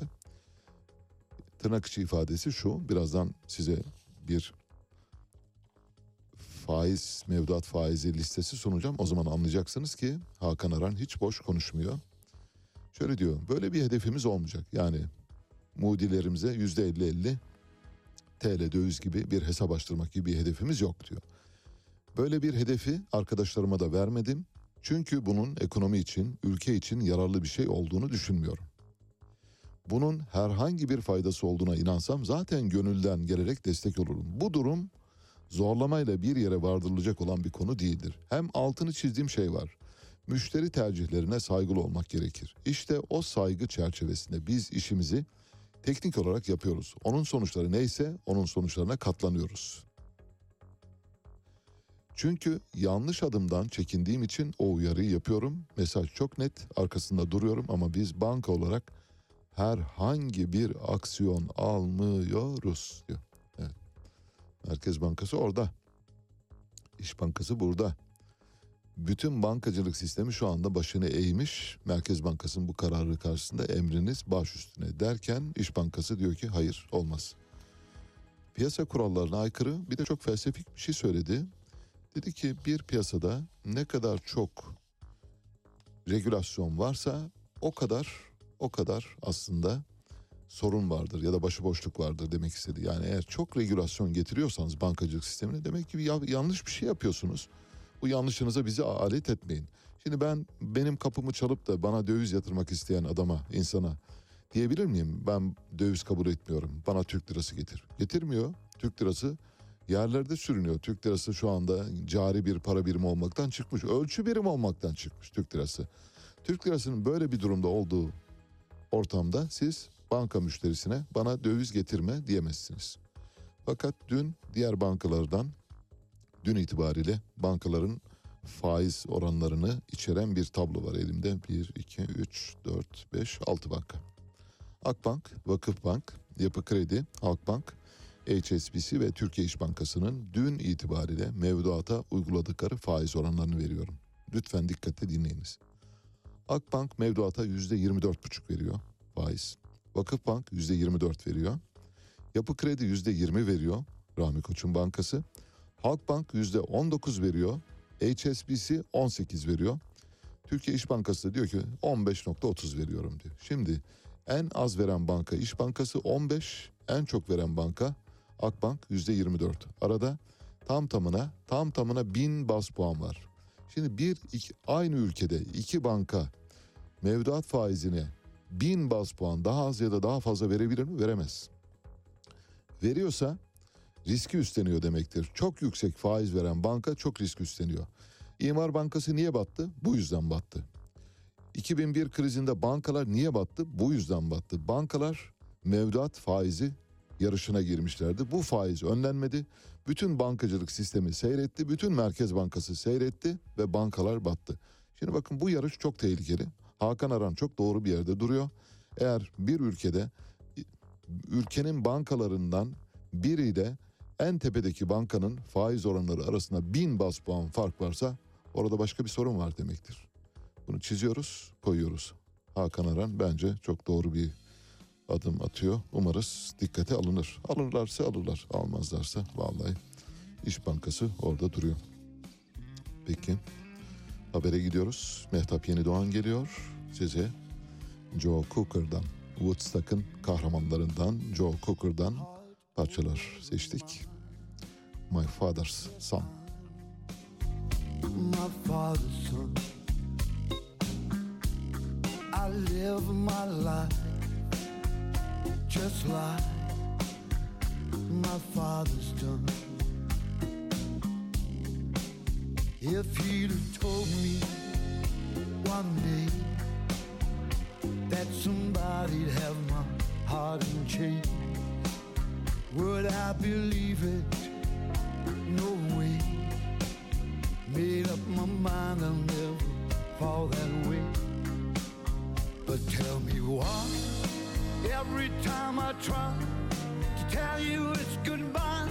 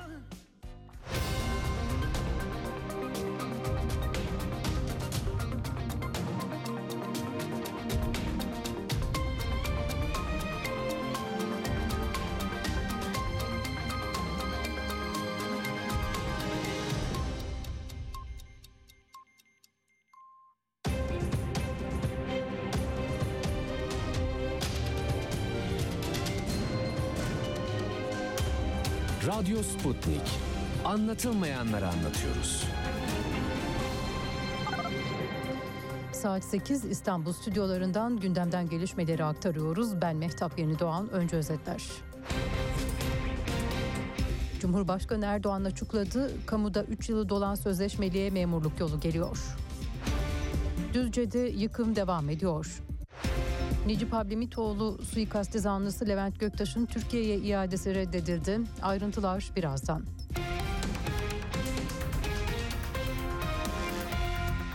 Irak'ın kuzeyinde yaralanan askerden acı haber geldi. Piyade uzman çavuş Halil İbrahim Yiğit, Pençe Operasyonu bölgesinde 27 Kasım'da teröristlerce açılan taciz ateşi sonucu yaralanarak hastaneye sevk edilmişti. Yiğit yapılan müdahalelere rağmen kurtarılamayarak şehit oldu. Cumhurbaşkanı Recep Tayyip Erdoğan kabine toplantısının ardından sözleşmeli personelin merakla beklediği kadro düzenlemesini açıkladı. Erdoğan sözleşmelilerin kadroya geçişinde 3 yıl bu statüde çalışmış olma şartı aranacağını belirtti. Erdoğan ayrıca bir yılda aday memurluk süresi olacak. Sözleşmeliden kadroya geçiş 3 artı 1 yıllık bir süre sonunda gerçekleşecek. 3 yılı dolmuş sözleşmeliler aday memurluğa geçiş yapabilecek. Henüz bu süreyi doldurmamış olanlarsa 3 yılın sonunda aynı hakkı elde edecek dedi. Cumhurbaşkanı Recep Tayyip Erdoğan kabine toplantısının ardından yaptığı açıklamada terörle mücadeleye de değindi. Kararlılık mesajı veren Erdoğan, terör örgütünü yok etme ahdimizi bir kez daha tekrarlıyoruz dedi. Suriye'ye kara harekatı sinyali de veren Erdoğan, isim değişikliği oyunlarıyla tescilli terör örgütünü destekleyenlerin riyakarlıklarına tahammül etmek durumunda değiliz diye konuştu. Kendi güvenlikleri ve refahları için binlerce kilometre öteden gelip terörist masum ayrımı yapmadan her yeri yakıp yıkanlar Türkiye'nin bu hassasiyetine saygı duymak mecburiyetindedir. Biz vatan topraklarının ve insanlarımızın güvenliğini ilgilendiren adımları atarken kimseden izin almadığımız gibi kimseye de hesap vermeyiz. İsim değişikliği oyunlarıyla tescilli terör örgütünü destekleyenlerin riyakarlıklarına tahammül etmek durumunda değiliz. Bize demokrasi, hak, özgürlük nutukları çekenlerin önce kendi ülkelerindeki teröristlere ve terörist destekçilerine bakmaları gerekiyor. CHP, Deva Partisi, Demokrat Parti, Gelecek Partisi, İyi Parti ve Saadet Partisi güçlendirilmiş parlamenter sisteme geçiş için üzerinde uzlaştıkları anayasa değişikliği önerisini açıkladı. Tasarıda Cumhurbaşkanı'nın yetkileri belirlendi. Buna göre bir kimse ancak bir defa Cumhurbaşkanı seçilebilecek. Cumhurbaşkanı seçildikten sonra siyasi partisiyle ilişkisi kesilecek. Güçlendirilmiş parlamenter sistemde yeni hükümet kurulmadan mevcut hükümet düşürülemeyecek. Parti kapatma zorlaştırılacak, parti kapatma davası açmak meclisin iznine bağlanacak, hayvan hakları anayasaya girecek, kadına şiddetten suçlu bulunanlar milletvekili olamayacak. Düzce'de meydana gelen 5.9 büyüklüğündeki depremde hasar gören binaların yıkımı sürüyor. Dün şehir merkezi, Gölyaka, Cumayeri ve Çilimli'de belirlenen hasarlı yapılar yıkıldı. İl genelinde 5 binanın yıkımı tamamlandı. Acil yıkılması için planlanan diğer yapılar içinse tahliye çalışmaları devam ediyor. Bulgaristan'da mahkeme Necip Ablemitoğlu suikastinin zanlısı Levent Göktaş'ın Türkiye'ye iadesiyle ilgili kararını verdi. Hasköy Mahkemesi'nde görülen duruşmada Göktaş'ın avukatları müvekkillerinin Türkiye'ye iade edilmesi durumunda adil yargılanmayacağını önüne sürerek iade edilmemesini istedi. Mahkeme avukatların savunmasını kabul ederek Göktaş'ın sınır dışı edilmesini reddetti. Ankara Üniversitesi öğretim üyesi doçent doktor Necip Hablemitoğlu suikastinin firari zanlısı olarak kırmızı bültenle aranan emekli albay Mustafa Levent Göktaş 3 Eylül'de Bulgaristan'da yakalanmıştı. İlk Evim İlk İş Yerim projesinde kura çekimlerinin birinci ve ikinci etabı 23 ilde sona erdi. Projeye toplam 630.805 başvuru yapılmıştı. Çekilen kuralarla 50.302 konutun hak sahipleri belirlendi. Bu arada 3. etap kura tarihi de belli oldu. 3. etap sosyal konut kura çekilişi 1 Aralık'ta Bolu ve Karaman'dan başlayacak ve 7 Aralık'a kadar devam edecek. Bu etapta 7 ilde 13.807 konutun sahibi belli olacak.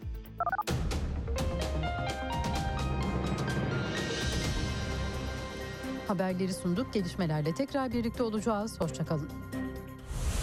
Radyo Sputnik 5 merkezden karasal yayında.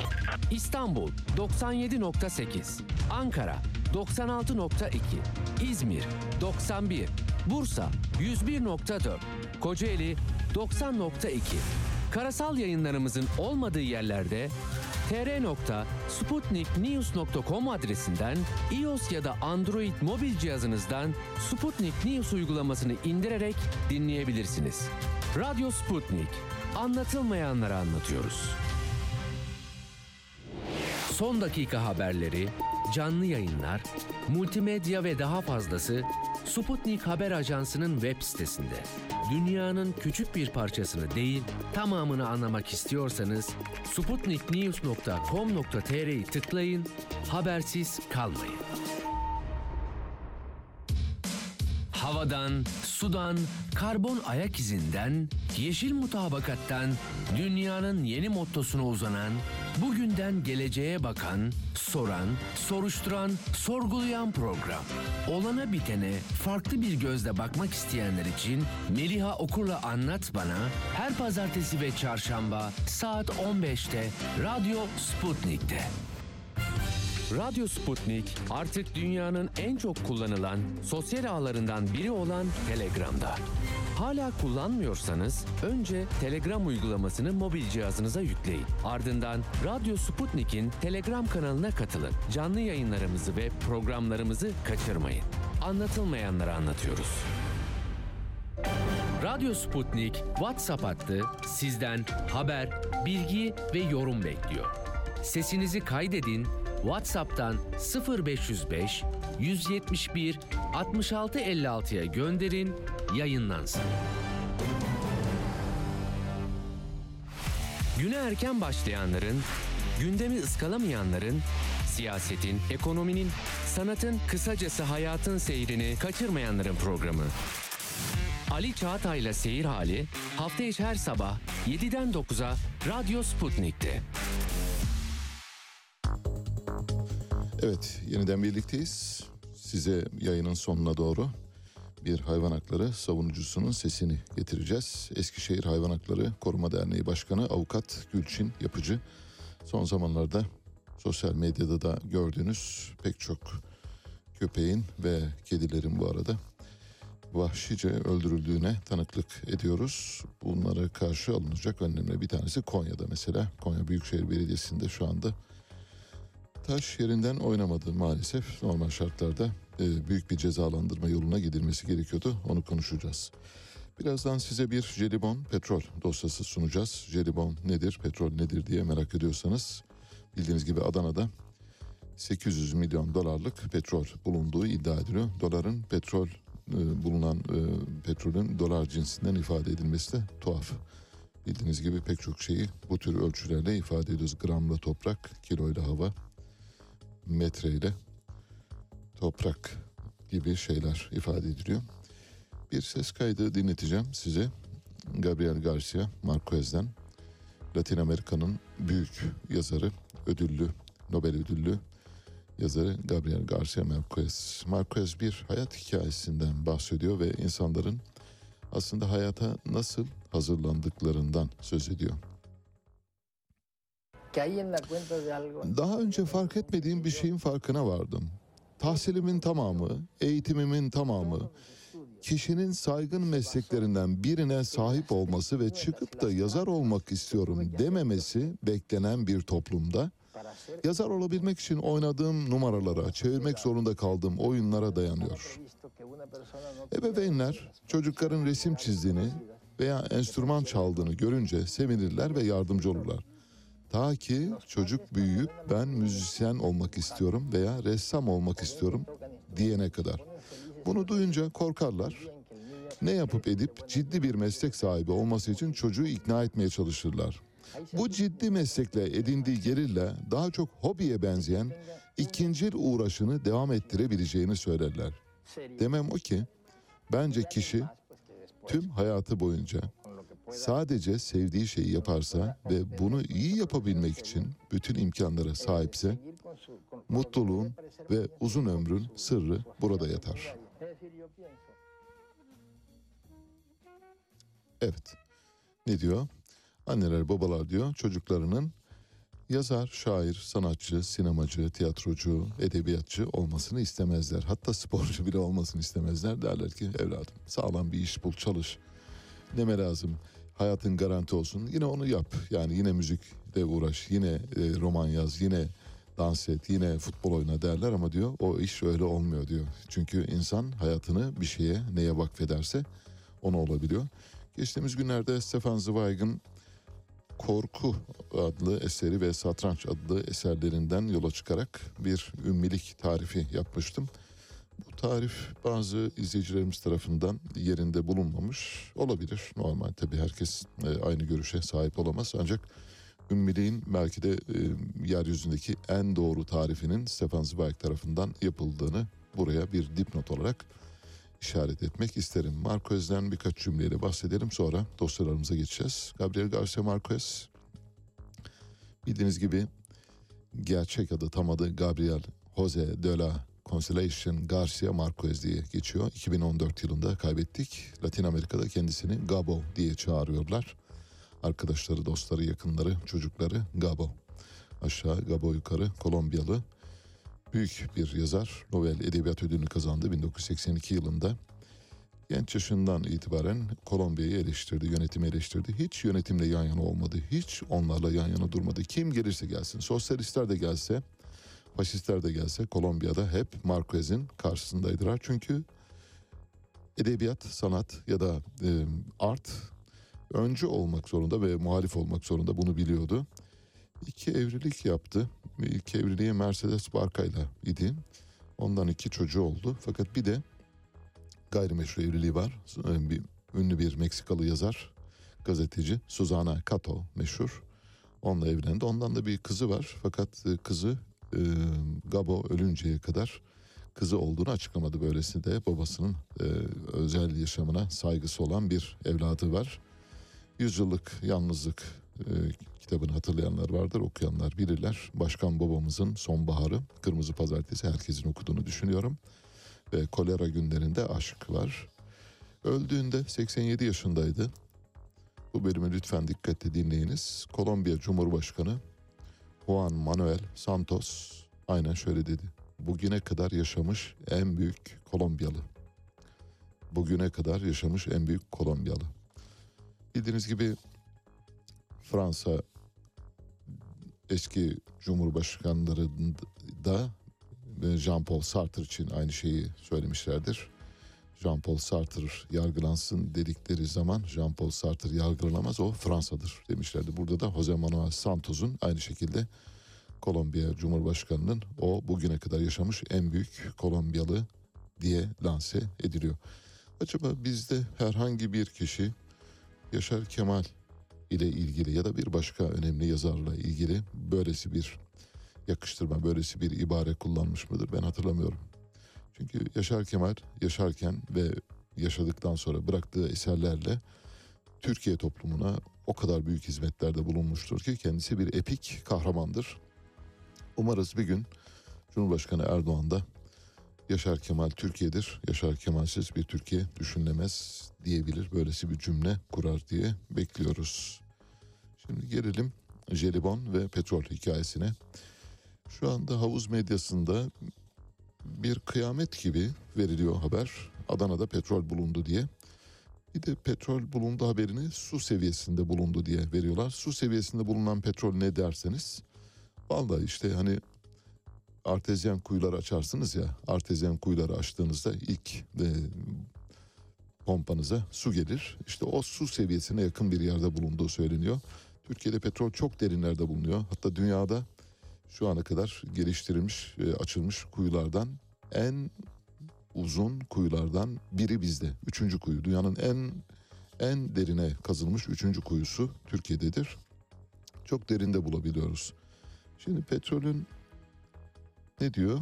E, bu petrolün işte 800 milyon dolar civarında olduğunu yazıyor havuz medyası. 800 milyon dolarlık petrol ne kadarlık bir zaman için bizi idare eder diye düşünürseniz dün bir hesap yaptık.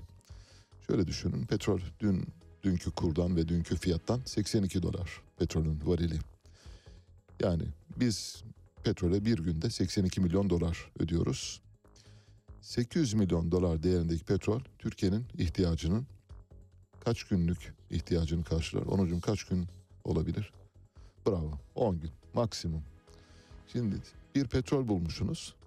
Tamam yüzeyde bulmuşsunuz o güzel şahane kalitesi belli değil bu arada onu da belirtelim. 800 milyon dolarlık petrol diyor. 800 milyon. Petrolü 800 milyon dolar yani dolar cinsinden neden ifade ediyor?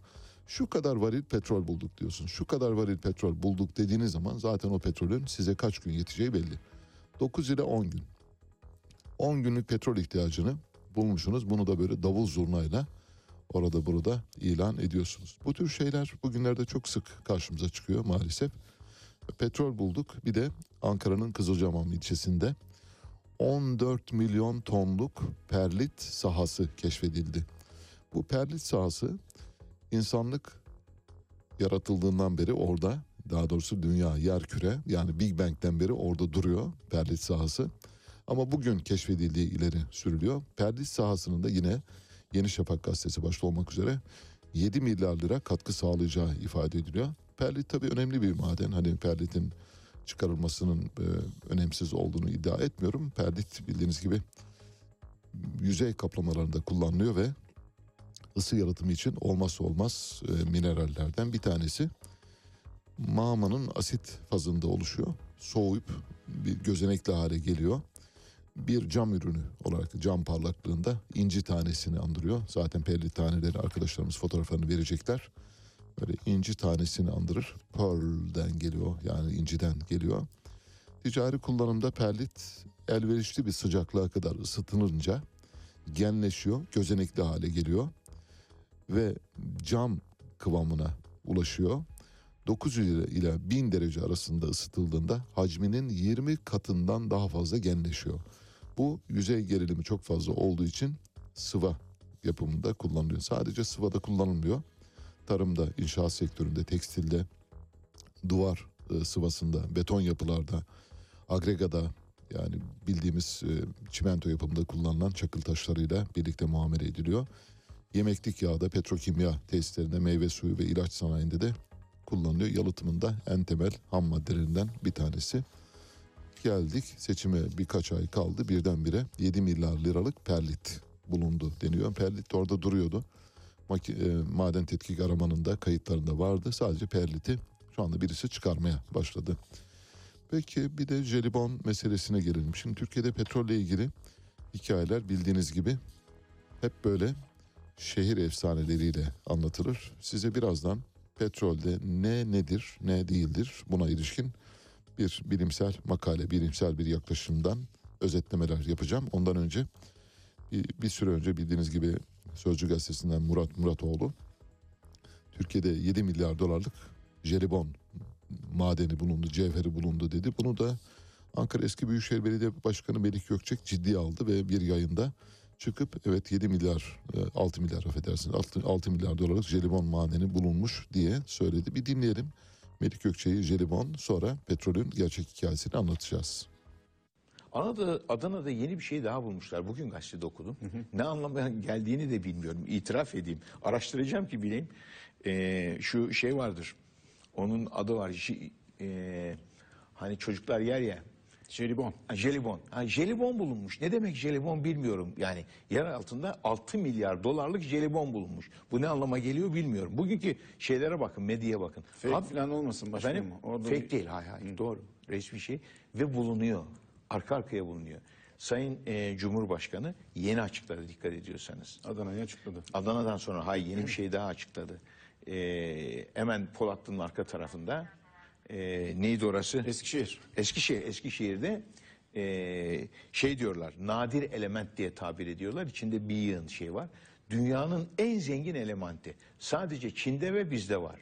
Bu nadir elementten e, üretilen bir takım teknolojiyle bazı elementler, mesela bu F kaç diyorlar F? F-35. 35. F-35 nadir element olmadan uçamıyor. Hani dinlerken böyle kahrolmamak elde değil. Yani bu zatı muhterem uzunca bir dönem Ankara Büyükşehir Belediye Başkanlığı yaptı ve uzunca bir dönem 30 yıldır Türk siyasetinde Keçiören Belediye Başkanlığından başlayıp başkenti yönetti. Hakikaten böyle arka arkaya uydurduğu şeyleri e, koyduğunuz zaman hiçbirinin iler tutar yanı olmadığını biliyorsunuz. Mesela coğrafya tarifi. Polatlı'nın arkası diyor. Ya Polatlı'nın arkasında o kadar çok şey var ki yani hangisini söyleyelim sana mesela onu bile bilmiyor. Sıfır bilgiyle, sıfır öngörüyle, sıfır bilimsel yaklaşımla her türlü meseleye bilimsel e, süsü vererek konuşabiliyorlar. Maalesef e, İslami entelektüel kesimde bu bir hastalık haline gelmiş durumda. Elbette geneli izah ederek söylemiyorum sakın öyle anlamayınız. Aralarında maalesef bu tür isimler çıkabiliyor. Böyle bilmedikleri konularda ahkam kesen insanlardan oluşan bir kalabalık güruhtan bahsediyoruz. Şimdi petrol Türkiye'de var mı yok mu? Varsa neden çıkarmıyoruz? Türkiye'deki petrollerin üzerine Amerikalılar gelip beton döktüler mi dökmediler mi gibi pek çok soruya da açıklık kazandıracak bir çalışma var elimde. Bu çalışmadan e, bahsedeceğim size. Çalışmanın sahibi telif hakları Tayland Efeoğlu'na ait. Kendisi Türkiye Petrolleri Anonim Ortaklığı Yurt Dışı Projeler Daire Başkan Yardımcısı. Şöyle diyor. Açılan her kuyudan petrol çıkar mı? 15-16 başlık halinde kısa kısa özetleyeceğim. Lütfen dikkatle dinleyiniz. Petrolle ilgili bütün bildiklerinizi gözden geçirmenize yardımcı olacak bir bilgi dağarcığından bahsediyorum.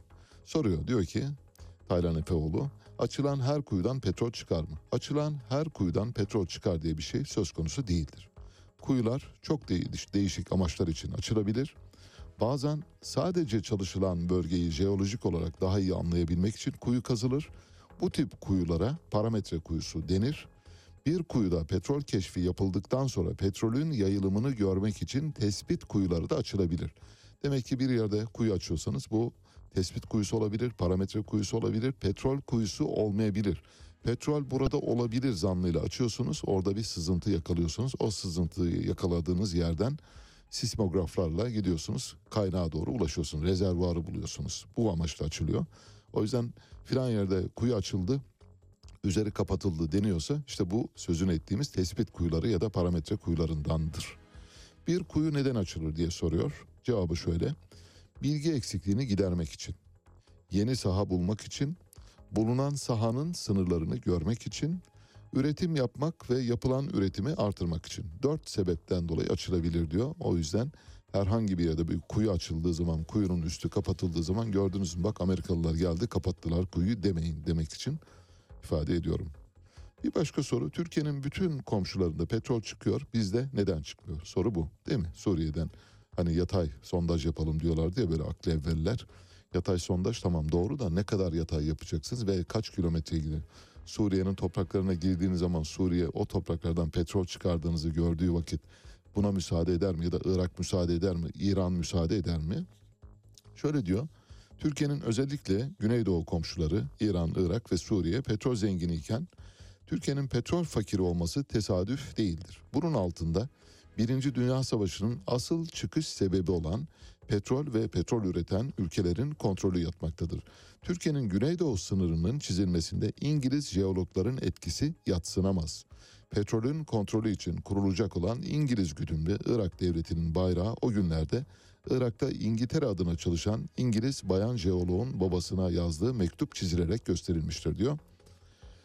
Buradan şuna geliyoruz. Acaba petrolle ilgili yani bu topografyayı anlatırken bizim topografyamızda aynı uzantıya sahip olan yerde neden petrol çıkmıyor diye bu soruyu şöyle yanıtlıyor Tayland Efeoğlu. İstanbul Teknik Üniversitesi'nde jeoloji dersi alırken hocamız Profesör Doktor Yücel Yılmaz bu soruya şöyle bir cevap vermişti. Bu yanıtı lütfen dikkatle dinleyiniz. Bu zaten her şeyi açıklıyor. Şöyle diyor. Aslında Türkiye'nin güneydoğusuyla Irak ve Arabistan yarımadası aynı kıtadır. Bunu şöyle örnekleyebiliriz. Boydan boya halıyla kaplanmış bir oda düşünün. Odanın kapısını açtığınızda ne olur? Halının kapıya yakın olan kısmı kıvrılır, büzülür ve yukarı doğru katlanır.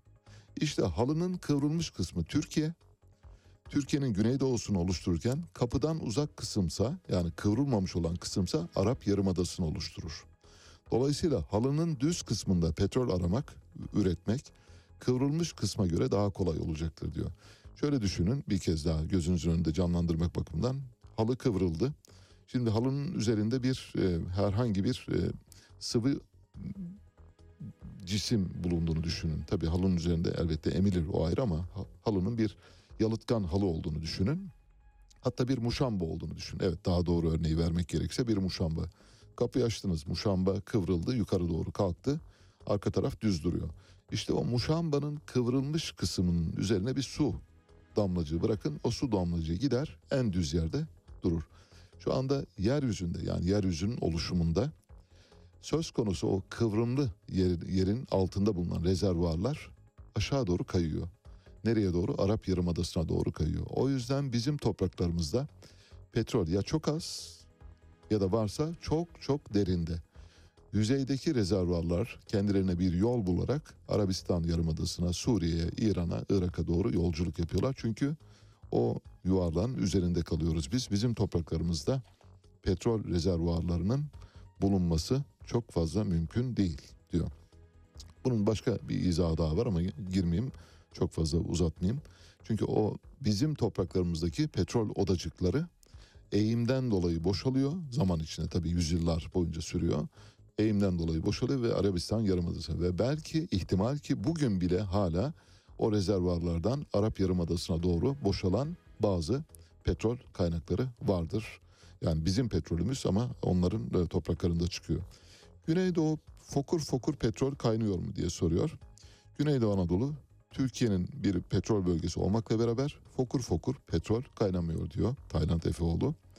Yabancı petrol şirketleri aradıkları her yerde petrolü rahatlıkla bulabiliyorlar mı? Petrol aramacılığında gizli saklı kalmadı artık diyor. Tüm şirketler aynı yöntemleri kullanıyor. Petrol arıyorlar. Dolayısıyla yabancı petrol şirketlerinin aramacılıkta daha başarılı olduğu çok da doğru bir ifade değil. Sismik cihazlar petrolün tam olarak nerede olduğunu gösterir mi? Sismik cihazlar aracılığıyla yapılan sismik veri uygun şekilde işlenirse özellikle doğalgaz söz konusu olduğunda direkt hidrokarbon göstergeleriyle aramacılara yardımcı olur. Petrol konusunda bölgede işleyen bir petrol sistemi varsa sismik veri petrolü içinde barındırabilecek yapıları tariflemek için kullanılır. Bir başka soru uydularla uzaydan nerelerde petrol olduğu tespiti yapılabilir mi? Sadece uydu görüntüsüyle işte kuyuyu buraya açalım denemez diyor Tayland Efeoğlu. Uzaktan algılama yöntemiyle yüzeysel bir petrol sızıntısı veya hidrokarbon emaresi varsa onları görmek mümkün olabilir. Petrol sızıntısı işleyen bir petrol sisteminin göstergesidir. Aramacılara söz konusu bölgeye daha dikkatli bakmalarını söyler. Yani uzaydan petrol buluyoruz hikayesinin arka planı bu. Türkiye bir petrol denizinin üzerinde mi diye soruyor. Türkiye bir petrol denizinin üzerinde değil. Ancak bu arama yapmayı bırakalım anlamına da gelmez. Mevcut arama alanlarında aramacılığa devam ederken Türkiye'nin aranmamış kısımlarına ve denizlere de ayrı bir önem vermek gerekiyor. Bir başka soru, Türkiye'de petrol var ama yerin 6000-7000 metre altındaymış. Şimdiye kadar arama yapılan kara alanlarında böyle bir durumla karşılaşılmadı. Ancak bu uygun petrol sistemi varlığında bu derinlikte hidrokarbona rastlanmayacaktır anlamına gelmez. Burada önemli olan 6-7 bin metreyi geçince her yerin petrol kaynağı iddiasıdır ki hiçbir bilimsel temele dayanmamaktadır. İster 700 metre, ister 7000 metre olsun bir kuyunun açılması bilimsel verilere bağlıdır. Elinizdeki veriler sizi yerin altındaki hangi noktaya yönlendiriyorsa oraya ulaşmaya çalışırsınız. Bu demin verdiğim örneği söylüyor. Üstelik diyor 2009 yılında Türkiye Petrolleri Anonim Ortaklığı Yuvaköy kuyusunda 7216 metreye ulaşan bir sondaj gerçekleştirmiş ve bu kuyudan petrol çıkarmıştır. Bu kuyu dünyada üçüncü derinlikte olan kuyudur. Bu arada hani bir petrol başarımız varsa evet Türkiye Petrolleri Anonim Ortaklığı gerçekten çalışıyor. Bir başka soru bir kuyu petrole rastlansa dahi hangi gerekçelerle terk edilir? Yanıtı şöyle kuyuda petrole rastlansa bile kuyu ya yapılacak olan üretimin ekonomik olmamasından dolayı ya da rezervuar kısıtlılığından dolayı kapatılabilir. Ne demek istiyor? Eğer 100 dolarlık petrol çıkaracağınız bir yerse oraya 500 dolar harcayacaksanız bu petrolü çıkarmazsınız. Basit, net. Maliyet hesabı. Ya da rezervuar o kadar küçüktür ki hani bir çay kaşığı petrol bulmuşsunuzdur. Dolayısıyla oradan petrol çıkarmanın anlamı yok. Oraya kuyular kazıp e, pompaj istasyonları kurmanızın anlamı yok demek istiyor. Kuyulara civa döküp kapatabiliyor muyuz diye soruyor. Şöyle diyor kuyulara civa döküp kapatmıyoruz. Ne civa döküyoruz ne de güvenli ekonomik olduğu sürece kapatıyoruz. Üstelik civa kuyuya dökmek için çok pahalı bir malzemedir. Bir sondaj kuyusuna çeşitli kimyasallar katılabilir. Bunun amacı sondajın güvenle ilerleyebilmesi ve üretim fazında üretimin sağlıklı yapılmasıdır. Sondaj sırasında kuyunun çekmemesi, çökmemesi istenir. Bunun için de muhafaza borusu dediğimiz dıştan bir betonlama yapılır diyor. Kuyuya beton döktürer hikayesinin altında yatan sebebin bu olduğunu düşünüyoruz. Şimdi birazdan size bir DHKPC dosyası sunacağım. Ee, vaktimiz yeter mi yetmez mi? Evet ayarlamaya çalışacağım. 15 dakikada herhalde bitiririm diye düşünüyorum. Bildiğiniz gibi dün DHKPC'nin Türkiye sorumlusu olduğu iddia edilen Gülten Matur bir kez daha yakalandı. Gülten Matur'un e, son yıllarda bu biri e, yakalama girişimi olmak üzere dört yakalanması var. Dört kez yakalandı. Şimdi eğer Gülten Matur DHKPC sorumlusuysa dört kez yakalandığı halde tabii dördüncüsünde şu anda e, gözaltında tutuklandı. Ama bundan önceki üç yakalama ve iki yakalama bir yakalama girişiminde neden serbest bırakıldı diye sormak lazım. Mesela 2017 Ekim ayında yakalanmış Gülten Matur. Burada haberleri var 2017 Ekim. 2021 Eylül ayında yakalanmış yine Gülten Matur. Burada haberleri var. Ve her seferinde de cezaevine gönderiliyor. Peki diyorlar ki acaba Gülten Matur bu kadar çok yakalandıysa ve eğer DHKPC sorumlusuysa nedir diye. Bu arada bir e, şey de var. E, Gülten Matur'un yakalanması ile ilgili bir e, alıntı çalıntı durumu da var Twitter'da. Biri birinin tweetini çalmış. Ama kim kiminkini çaldı onu size bırakıyorum. İki tweet birbirinin aynısı kopya. Birazdan DHKPC dosyasına gireceğim. Ondan önce bir e, antre olsun diye, giriş olsun diye söylüyorum. Birisi Abdullah Ağar, meşhur terör uzmanı, televizyonlarda boy gösteren Abdullah Ağar. Öteki de Mehmet Ali Çelebi, eski Cumhuriyet Halk Partisi milletvekili, yeni AK Parti milletvekili. Tweetleri kelimesi kelimesine aynı. Şimdi kim kimden çalmış? Vallahi o kararı size bırakıyorum. Tweet şöyle diyor ki Sözde Halkların Birleşik Devrim Hareketi adı altında YPG PKK terör örgütüyle işbirliği yapan ve pek çok kanlı eylemin altına imza atan DHKPC Türkiye sorumlusu Gülten Matur MİT Emniyet Teşkilatı'nın ortak operasyonuyla yakalandı. Birbirinin aynısı. Kelime farkı yok. Nokta virgüller bile aynı yerde bulunuyor. Parantezler aynı yerde açılmış ve parantez içi ifadeler de dahil olmak üzere her şey aynı. Fotoğraf da aynı. Hangisi hangisinden çalmıştır? Onuncum sence kim kimden çalmış olabilir? Tahmininizi almak istiyorum. Kimseyi suçlamayacağız bu arada. Söyle herhangi birini. Bilmiyorum diyorsun. Bilmiyorum. Peki ben de bilmiyorum.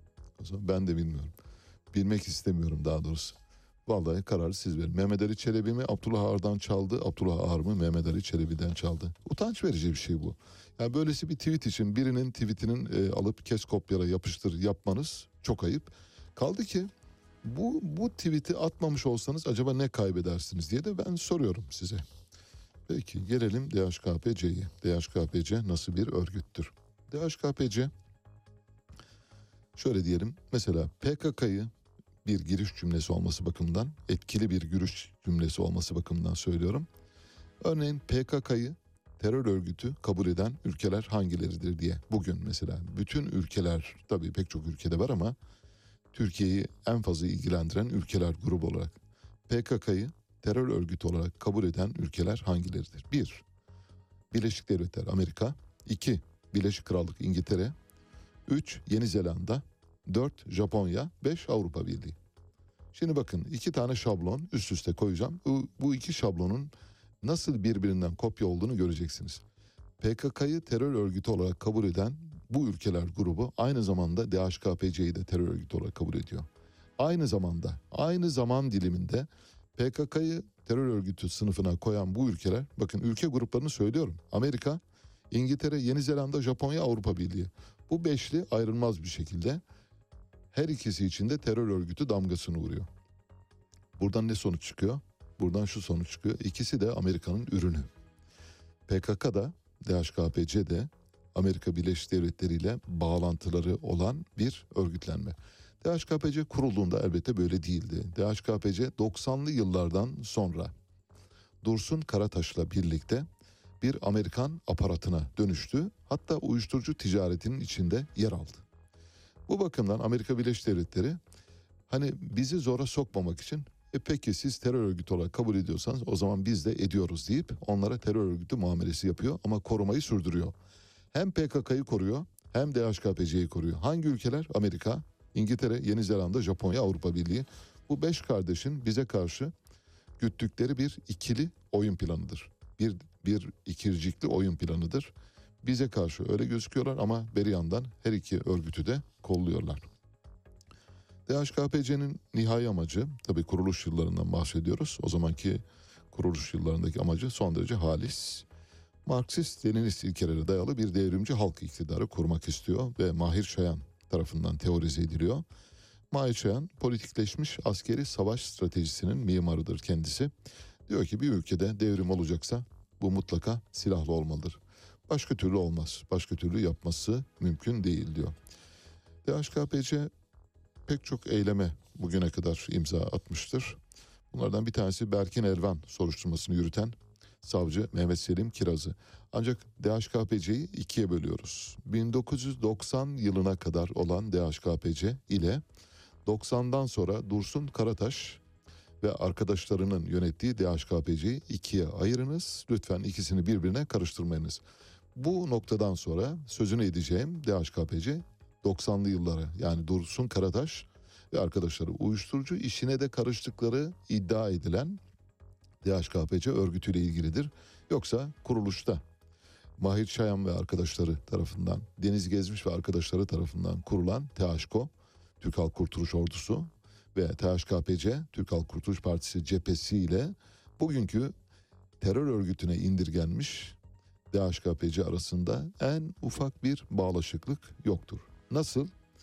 1980'li yılların ortasına kadar Alparslan Türkeş'in kontrolündeki Milliyetçi Hareket Partisi ile Devlet Bahçeli'nin kontrolündeki Milliyetçi Hareket Partisi arasında nasıl ki en ufak bir bağlantı yoksa DHKPC ile de 90 öncesi ve 90 sonrası arasında en ufak bir bağlantı yoktur. Bir tarihsel kopuş ortaya çıkmıştır. O günkü MHP ile bugünkü MHP arasında dağlar kadar fark var. O günkü MHP yani Türkeş'in MHP'si ne kadar Amerikancıysa bugünkü MHP o kadar anti Amerikancı ve Devlet Bahçeli anti Amerikancı bir kampın temsilcisi konumunda bu bakımdan son derece olumlu ve doğru bir yerde duruyor. Onu da belirtmiş olalım. Savcı Selim Kiraz'ı işte Dursun Karataş ve arkadaşlarının kurduğu DHKPC öldürmüştür. Bu cinayetin altında onların adı vardır. Örgütün teorik mirası Türk Halk Kurtuluş Partisi cephesi 1970'te oluşturuluyor. Ankara'da Ziraat Bankası şubesi soygunu, 16-17 Şubat eylemleri, Salı Pazarı'nda bir Amerikan botunun tahrip edilmesi, Türk Ticaret Bankası Erenköy şubesi soygunu, Metehas ve arkadaşının kaçırılıp Kadir Has'tan fi- fidye istenmesi gibi pek çok hikaye var geçmişinde.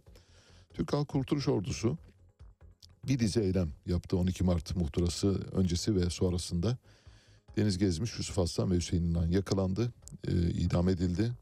İdamları sırasında Süleyman Demirel idamlardan yana el kullandı. Hatta daha daha daha trajik, daha affedilemez bir şey yaptı.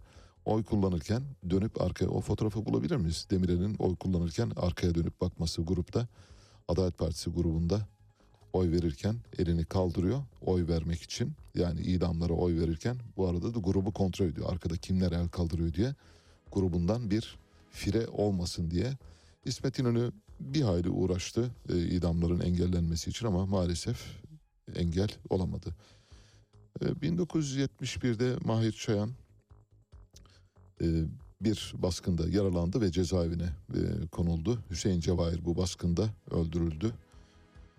Ve Mahir Çayan e, daha sonra Ömer Ayna, Cihan Alptekin, Ulaş Bardakçı ve Ziya Yılmaz'la birlikte cezaevinden kaçtılar.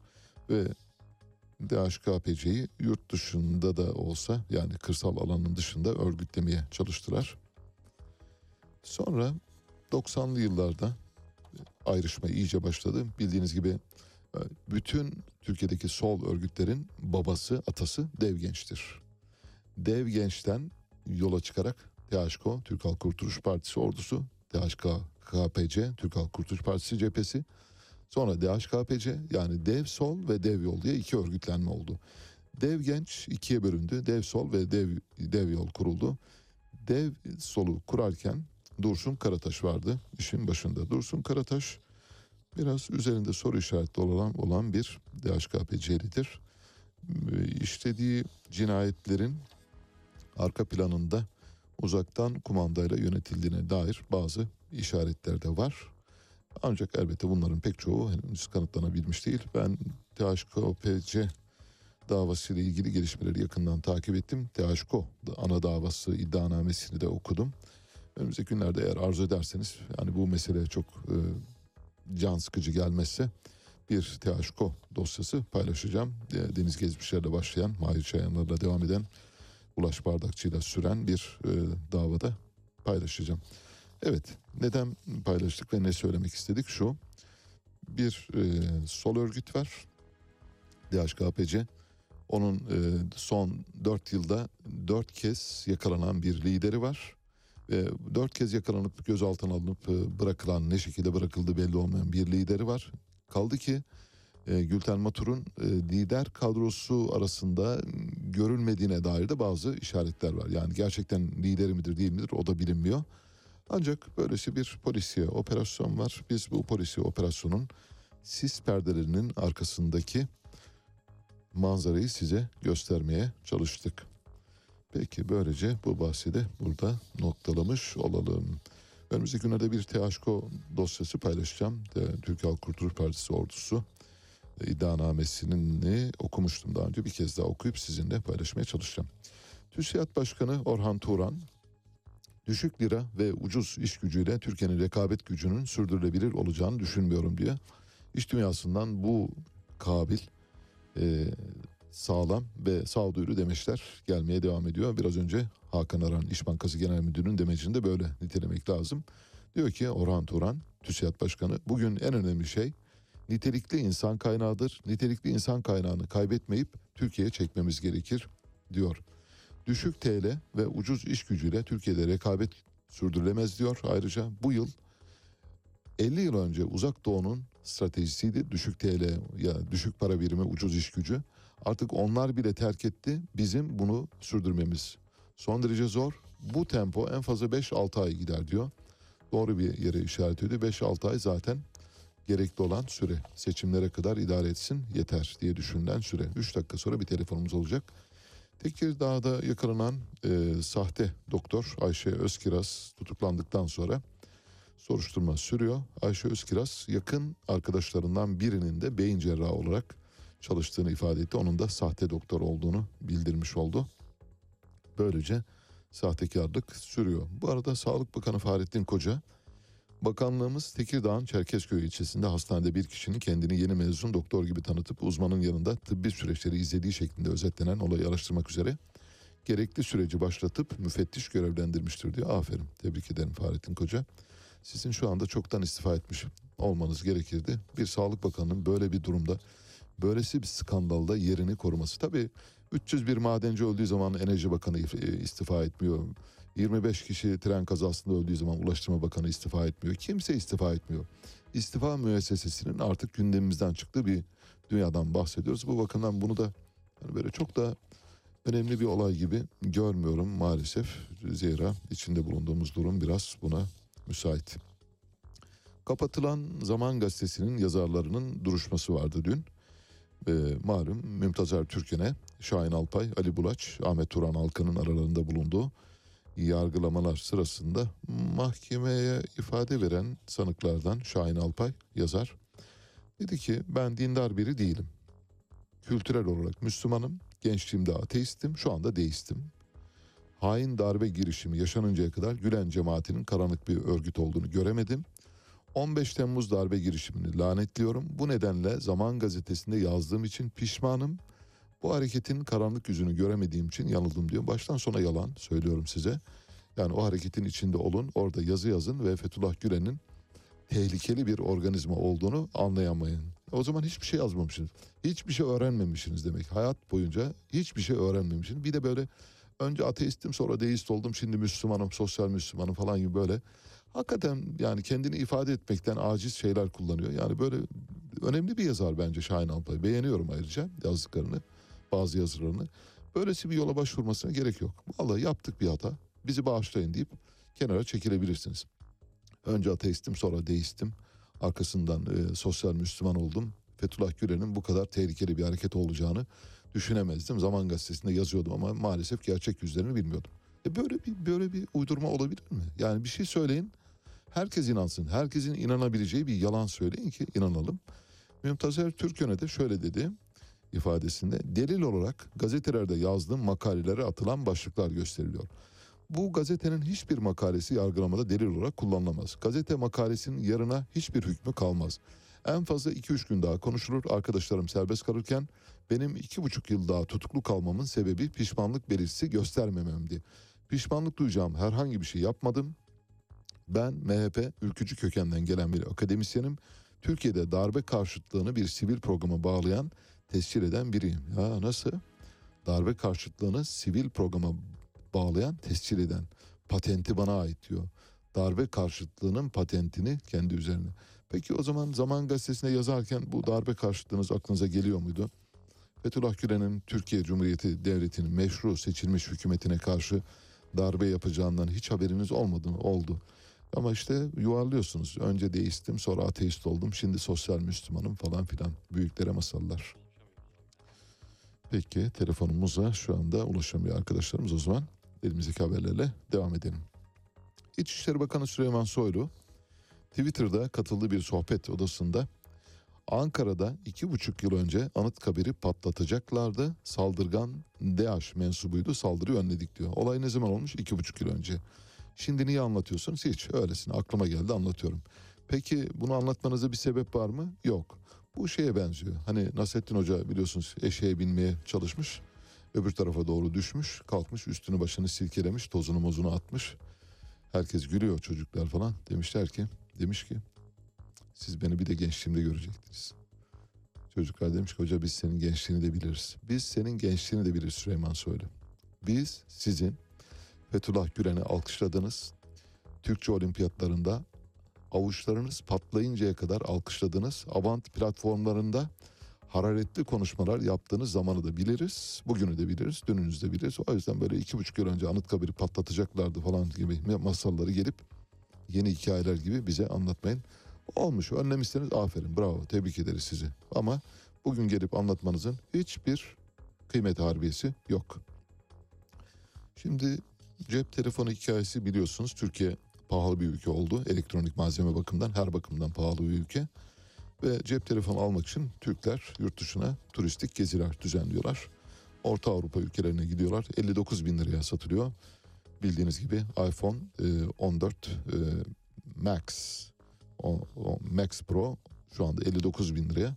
Şu anda yeni bir trafik keşfedildi. Tabii Avrupa'ya gitmek biraz zor. Ee, Gürcistan kimlik kartıyla girilip çıkılabilen bir ülke olduğu için şu anda orada bir kuyruk var. Türk halkı harıl harıl yoğun bir şekilde katar katar konvoy konvoy kafile kafile Gürcistan'a gidiyor. Neye? iPhone 14 Pro Max almaya. Orada ucuza alıyorsunuz, tatil yapıyorsunuz. iki gün güzel vakit geçiriyorsunuz, dönüp geliyorsunuz. Peki yeni bir düzenleme geldi. Bu düzenlemeyi nasıl aşıyorlar? Onu size söylemiştim zaten hatırlarsanız. Bildiğiniz gibi 3 yılda bir olmak koşuluyla yani pasaportunuza 3 yılda bir kez cep telefonu ya da tablet yurt dışından getirebilme hakkına sahipsiniz. Ve bu hakkınızı bir kez kullanıyorsunuz 3 yılda. Buna karşı bir önlem getirildi.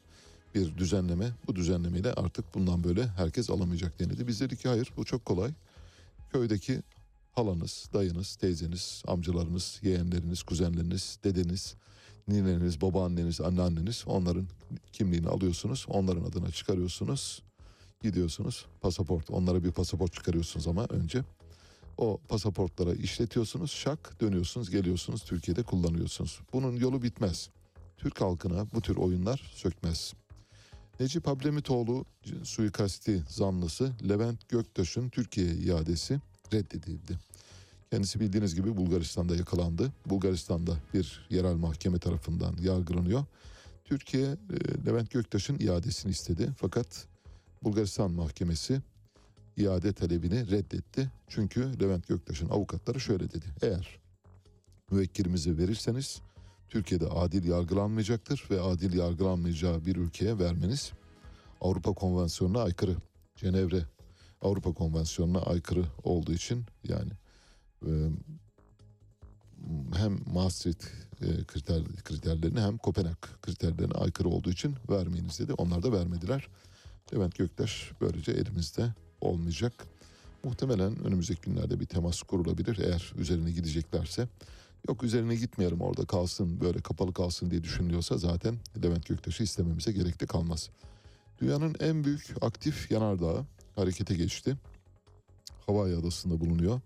4169 metre yüksekliğinde bir e, volkan. Mauna Loa e, volkanı lav püskürtmeye başladı ama lav daha çok e, volkanın e, ana konisi üzerinde olduğu için çok fazla zarar verecek gibi gözükmüyor. Bundan önceki patlamasında 1984'te 6 köyü altına almıştı. Yeni bir benzeri bir facia olur mu olmaz mı bilinmiyor ama şu anda orada bir olağanüstü hali ilan edilmiş durumda Hawaii'de. Hawaii'ye gidenlere duyuralım. Ankara'da Gülhane Eğitim ve Araştırma Hastanesi'ne gönderilen çok sayıda tablet, bilgisayar ve elektronik malzeme kayıpmış. Durumu tutanak altına almak isteyen memura bu işi fazla kurcalamayın diye bir tehditte bulunulmuş. Milyonlarca dolardan bahsediyoruz. Milyonlarca dolara mal olan bir alım var. Ankara'da Büyükşehir Belediyesi bildiğiniz gibi fidan alıyor, fide alıyor ve ağaçlandırma faaliyetlerinde kullanıyor. Ankara Büyükşehir Belediyesi'nin AK Partili meclis üyesi Nihat Yalçın, Ankara Büyükşehir Belediye Meclisi'nde peyzaj fiyatlarını sordu. Dedi ki Mansur Yavaş peyzaj fiyatlarını yüksek tutuyor. Daha doğrusu yüksek alım yapıyor. Bunun üzerine Ankara Büyükşehir Belediyesi de bir fiyat listesi yayımladı. Kalem kalem yayımladı. Meşeden Sarmaşa, Gürgen'den Leyla, Ihlamur'dan e, Ardıç'a, Kızılcık'tan Gül Ağacı'na, Şimşir'e kadar bütün ağaçların fiyatlarını yana, yanıtladı. Ve ortaya şöyle bir sonuç çıktı. 2016'da bundan önceki belediye başkanı döneminde alınan fiyatların onda biri bile değil. İki tane örnek vereceğim. Birkaç tane örnek vereceğim daha doğrusu. Mesela Gürgen fiyatı 2016'da önceki belediye döneminde 119 bin liraya alınırken şimdi 1300 liraya alınıyor. 100 katı, 100 katından fazla bir fiyattan bahsediyoruz. Kaya sarmaşı 2592 liradan alınmış eski belediye başkanı döneminde. Mansur Yavaş döneminde sadece 76 lira. Saplı meşe 102 liradan alınmış önceki dönemde şimdi 3400 lira. Leylak 204 liradan alınmış şimdi sadece 14 lira. Leylandi diye bir e, bitki var ne olduğunu bilmiyorum. 24 e, herhalde leylaktan geliyor. 24.842 liradan alınmış daha önce. Şimdi sadece 1700 lira. Ihlamur 17.421 liradan alınmış. Şimdi 1200 lira sadece. Taftan bitkisi 58 liradan alınmış. Şimdi 5 lira. Onda bir. Başka ne var? Ardıç var. 49 liradan alınmış. Şimdi 4 lira. Onda bir. Kızılcık 55 liradan alınmış daha önce. Şimdi 5 lira onda bir. Gül 51 liradan alınmış. Şimdi 6 lira 9'da bir. Gibi gidiyor böylesine. Dolayısıyla hani böyle yolsuzluk yapıp sonra ona buna yolsuzluk yapıyorsun. Bak ben senin canını okurum falan demek gibi bir şey bu. Önce bir o hesaplara bakarsınız. Gerçekten sizin döneminizde kaç paraya alındı? Şimdi kaç para? Bir hesabı kitabı yaparsınız ama tabii e, havanda su dövmek ve kuru gürültü yapmak serbest. Kuru gürültü yaptığı için maalesef işte böyle sorular sorulabiliyor. Mansur Yavaş da koymuş oraya dosyayı. Alın demiş. İsterseniz masanın üstüne çıkın tepinin. Yani size söyleyebileceğim bir şey yok. Peki günü güzel bir haberle sonlandıralım mı? Günü taşlandırıyoruz sonucu. Rıza Zarraf ya da Rıza Sarraf ya da Rıza Reza Zerrab. Üç şekilde de söyleniyor Farsçası. Ee, İngilizler için telaffuz var bir de Türkler için bizim için o Rı- Rıza Sarraf. Bizim canımız ciğerimiz hayırsever Türk insanı kendisi. Rıza Sarraf'ın şu ana kadar birlikte olmadığı e, moda ve sahne dünyasından insan kalmamış. Dün şöyle bir kısaca göz gezdirdim. Diyeceksiniz ki neden ilgilendim? Çünkü önemli bir şey var. Ee, Seren Serengil ile Hadise arasında Rıza Zarraf'ın paylaşılamamasından kaynaklanan bir tartışma var. İşte hani sen öyle yaptın ben böyle yaptım diye. Vallahi Rıza Zarraf Seren Serengil'e şöyle demiş. Yataklı vagonu hatırlar mısın demiş. Ha, Ben size bir şey söyleyeyim mi? Yani hani böyle değme Hollywood filmlerinde göremeyeceğiniz replikler var. Gerçek hayattan replikler bunlar. Bitirdik. Bugünün de sonuna geldik. Bu programı kumanda masasında Onur Er, editör masasında Doruk Kurgancı ile birlikte gerçekleştiriyoruz. Birazdan Mehtap Yeni Doğan saat başı haberlerle karşınızda olacak. Avukat Gülçin Yapıcı'ya ulaşamadık. Eskişehir Hayvanları Koruma Derneği Başkanı e, hayvan katliamı ile ilgili durumu konuşmak istedik ama maalesef e, herhalde telefonda bir sorun var. E, bulamadık. Belki önümüzdeki günlerde olabilir. Size Joe Cooker'la veda ediyoruz. Joe Cooker, Don't You Love Me Anymore diyor. Hepinize çok güzel bir gün diliyorum. Why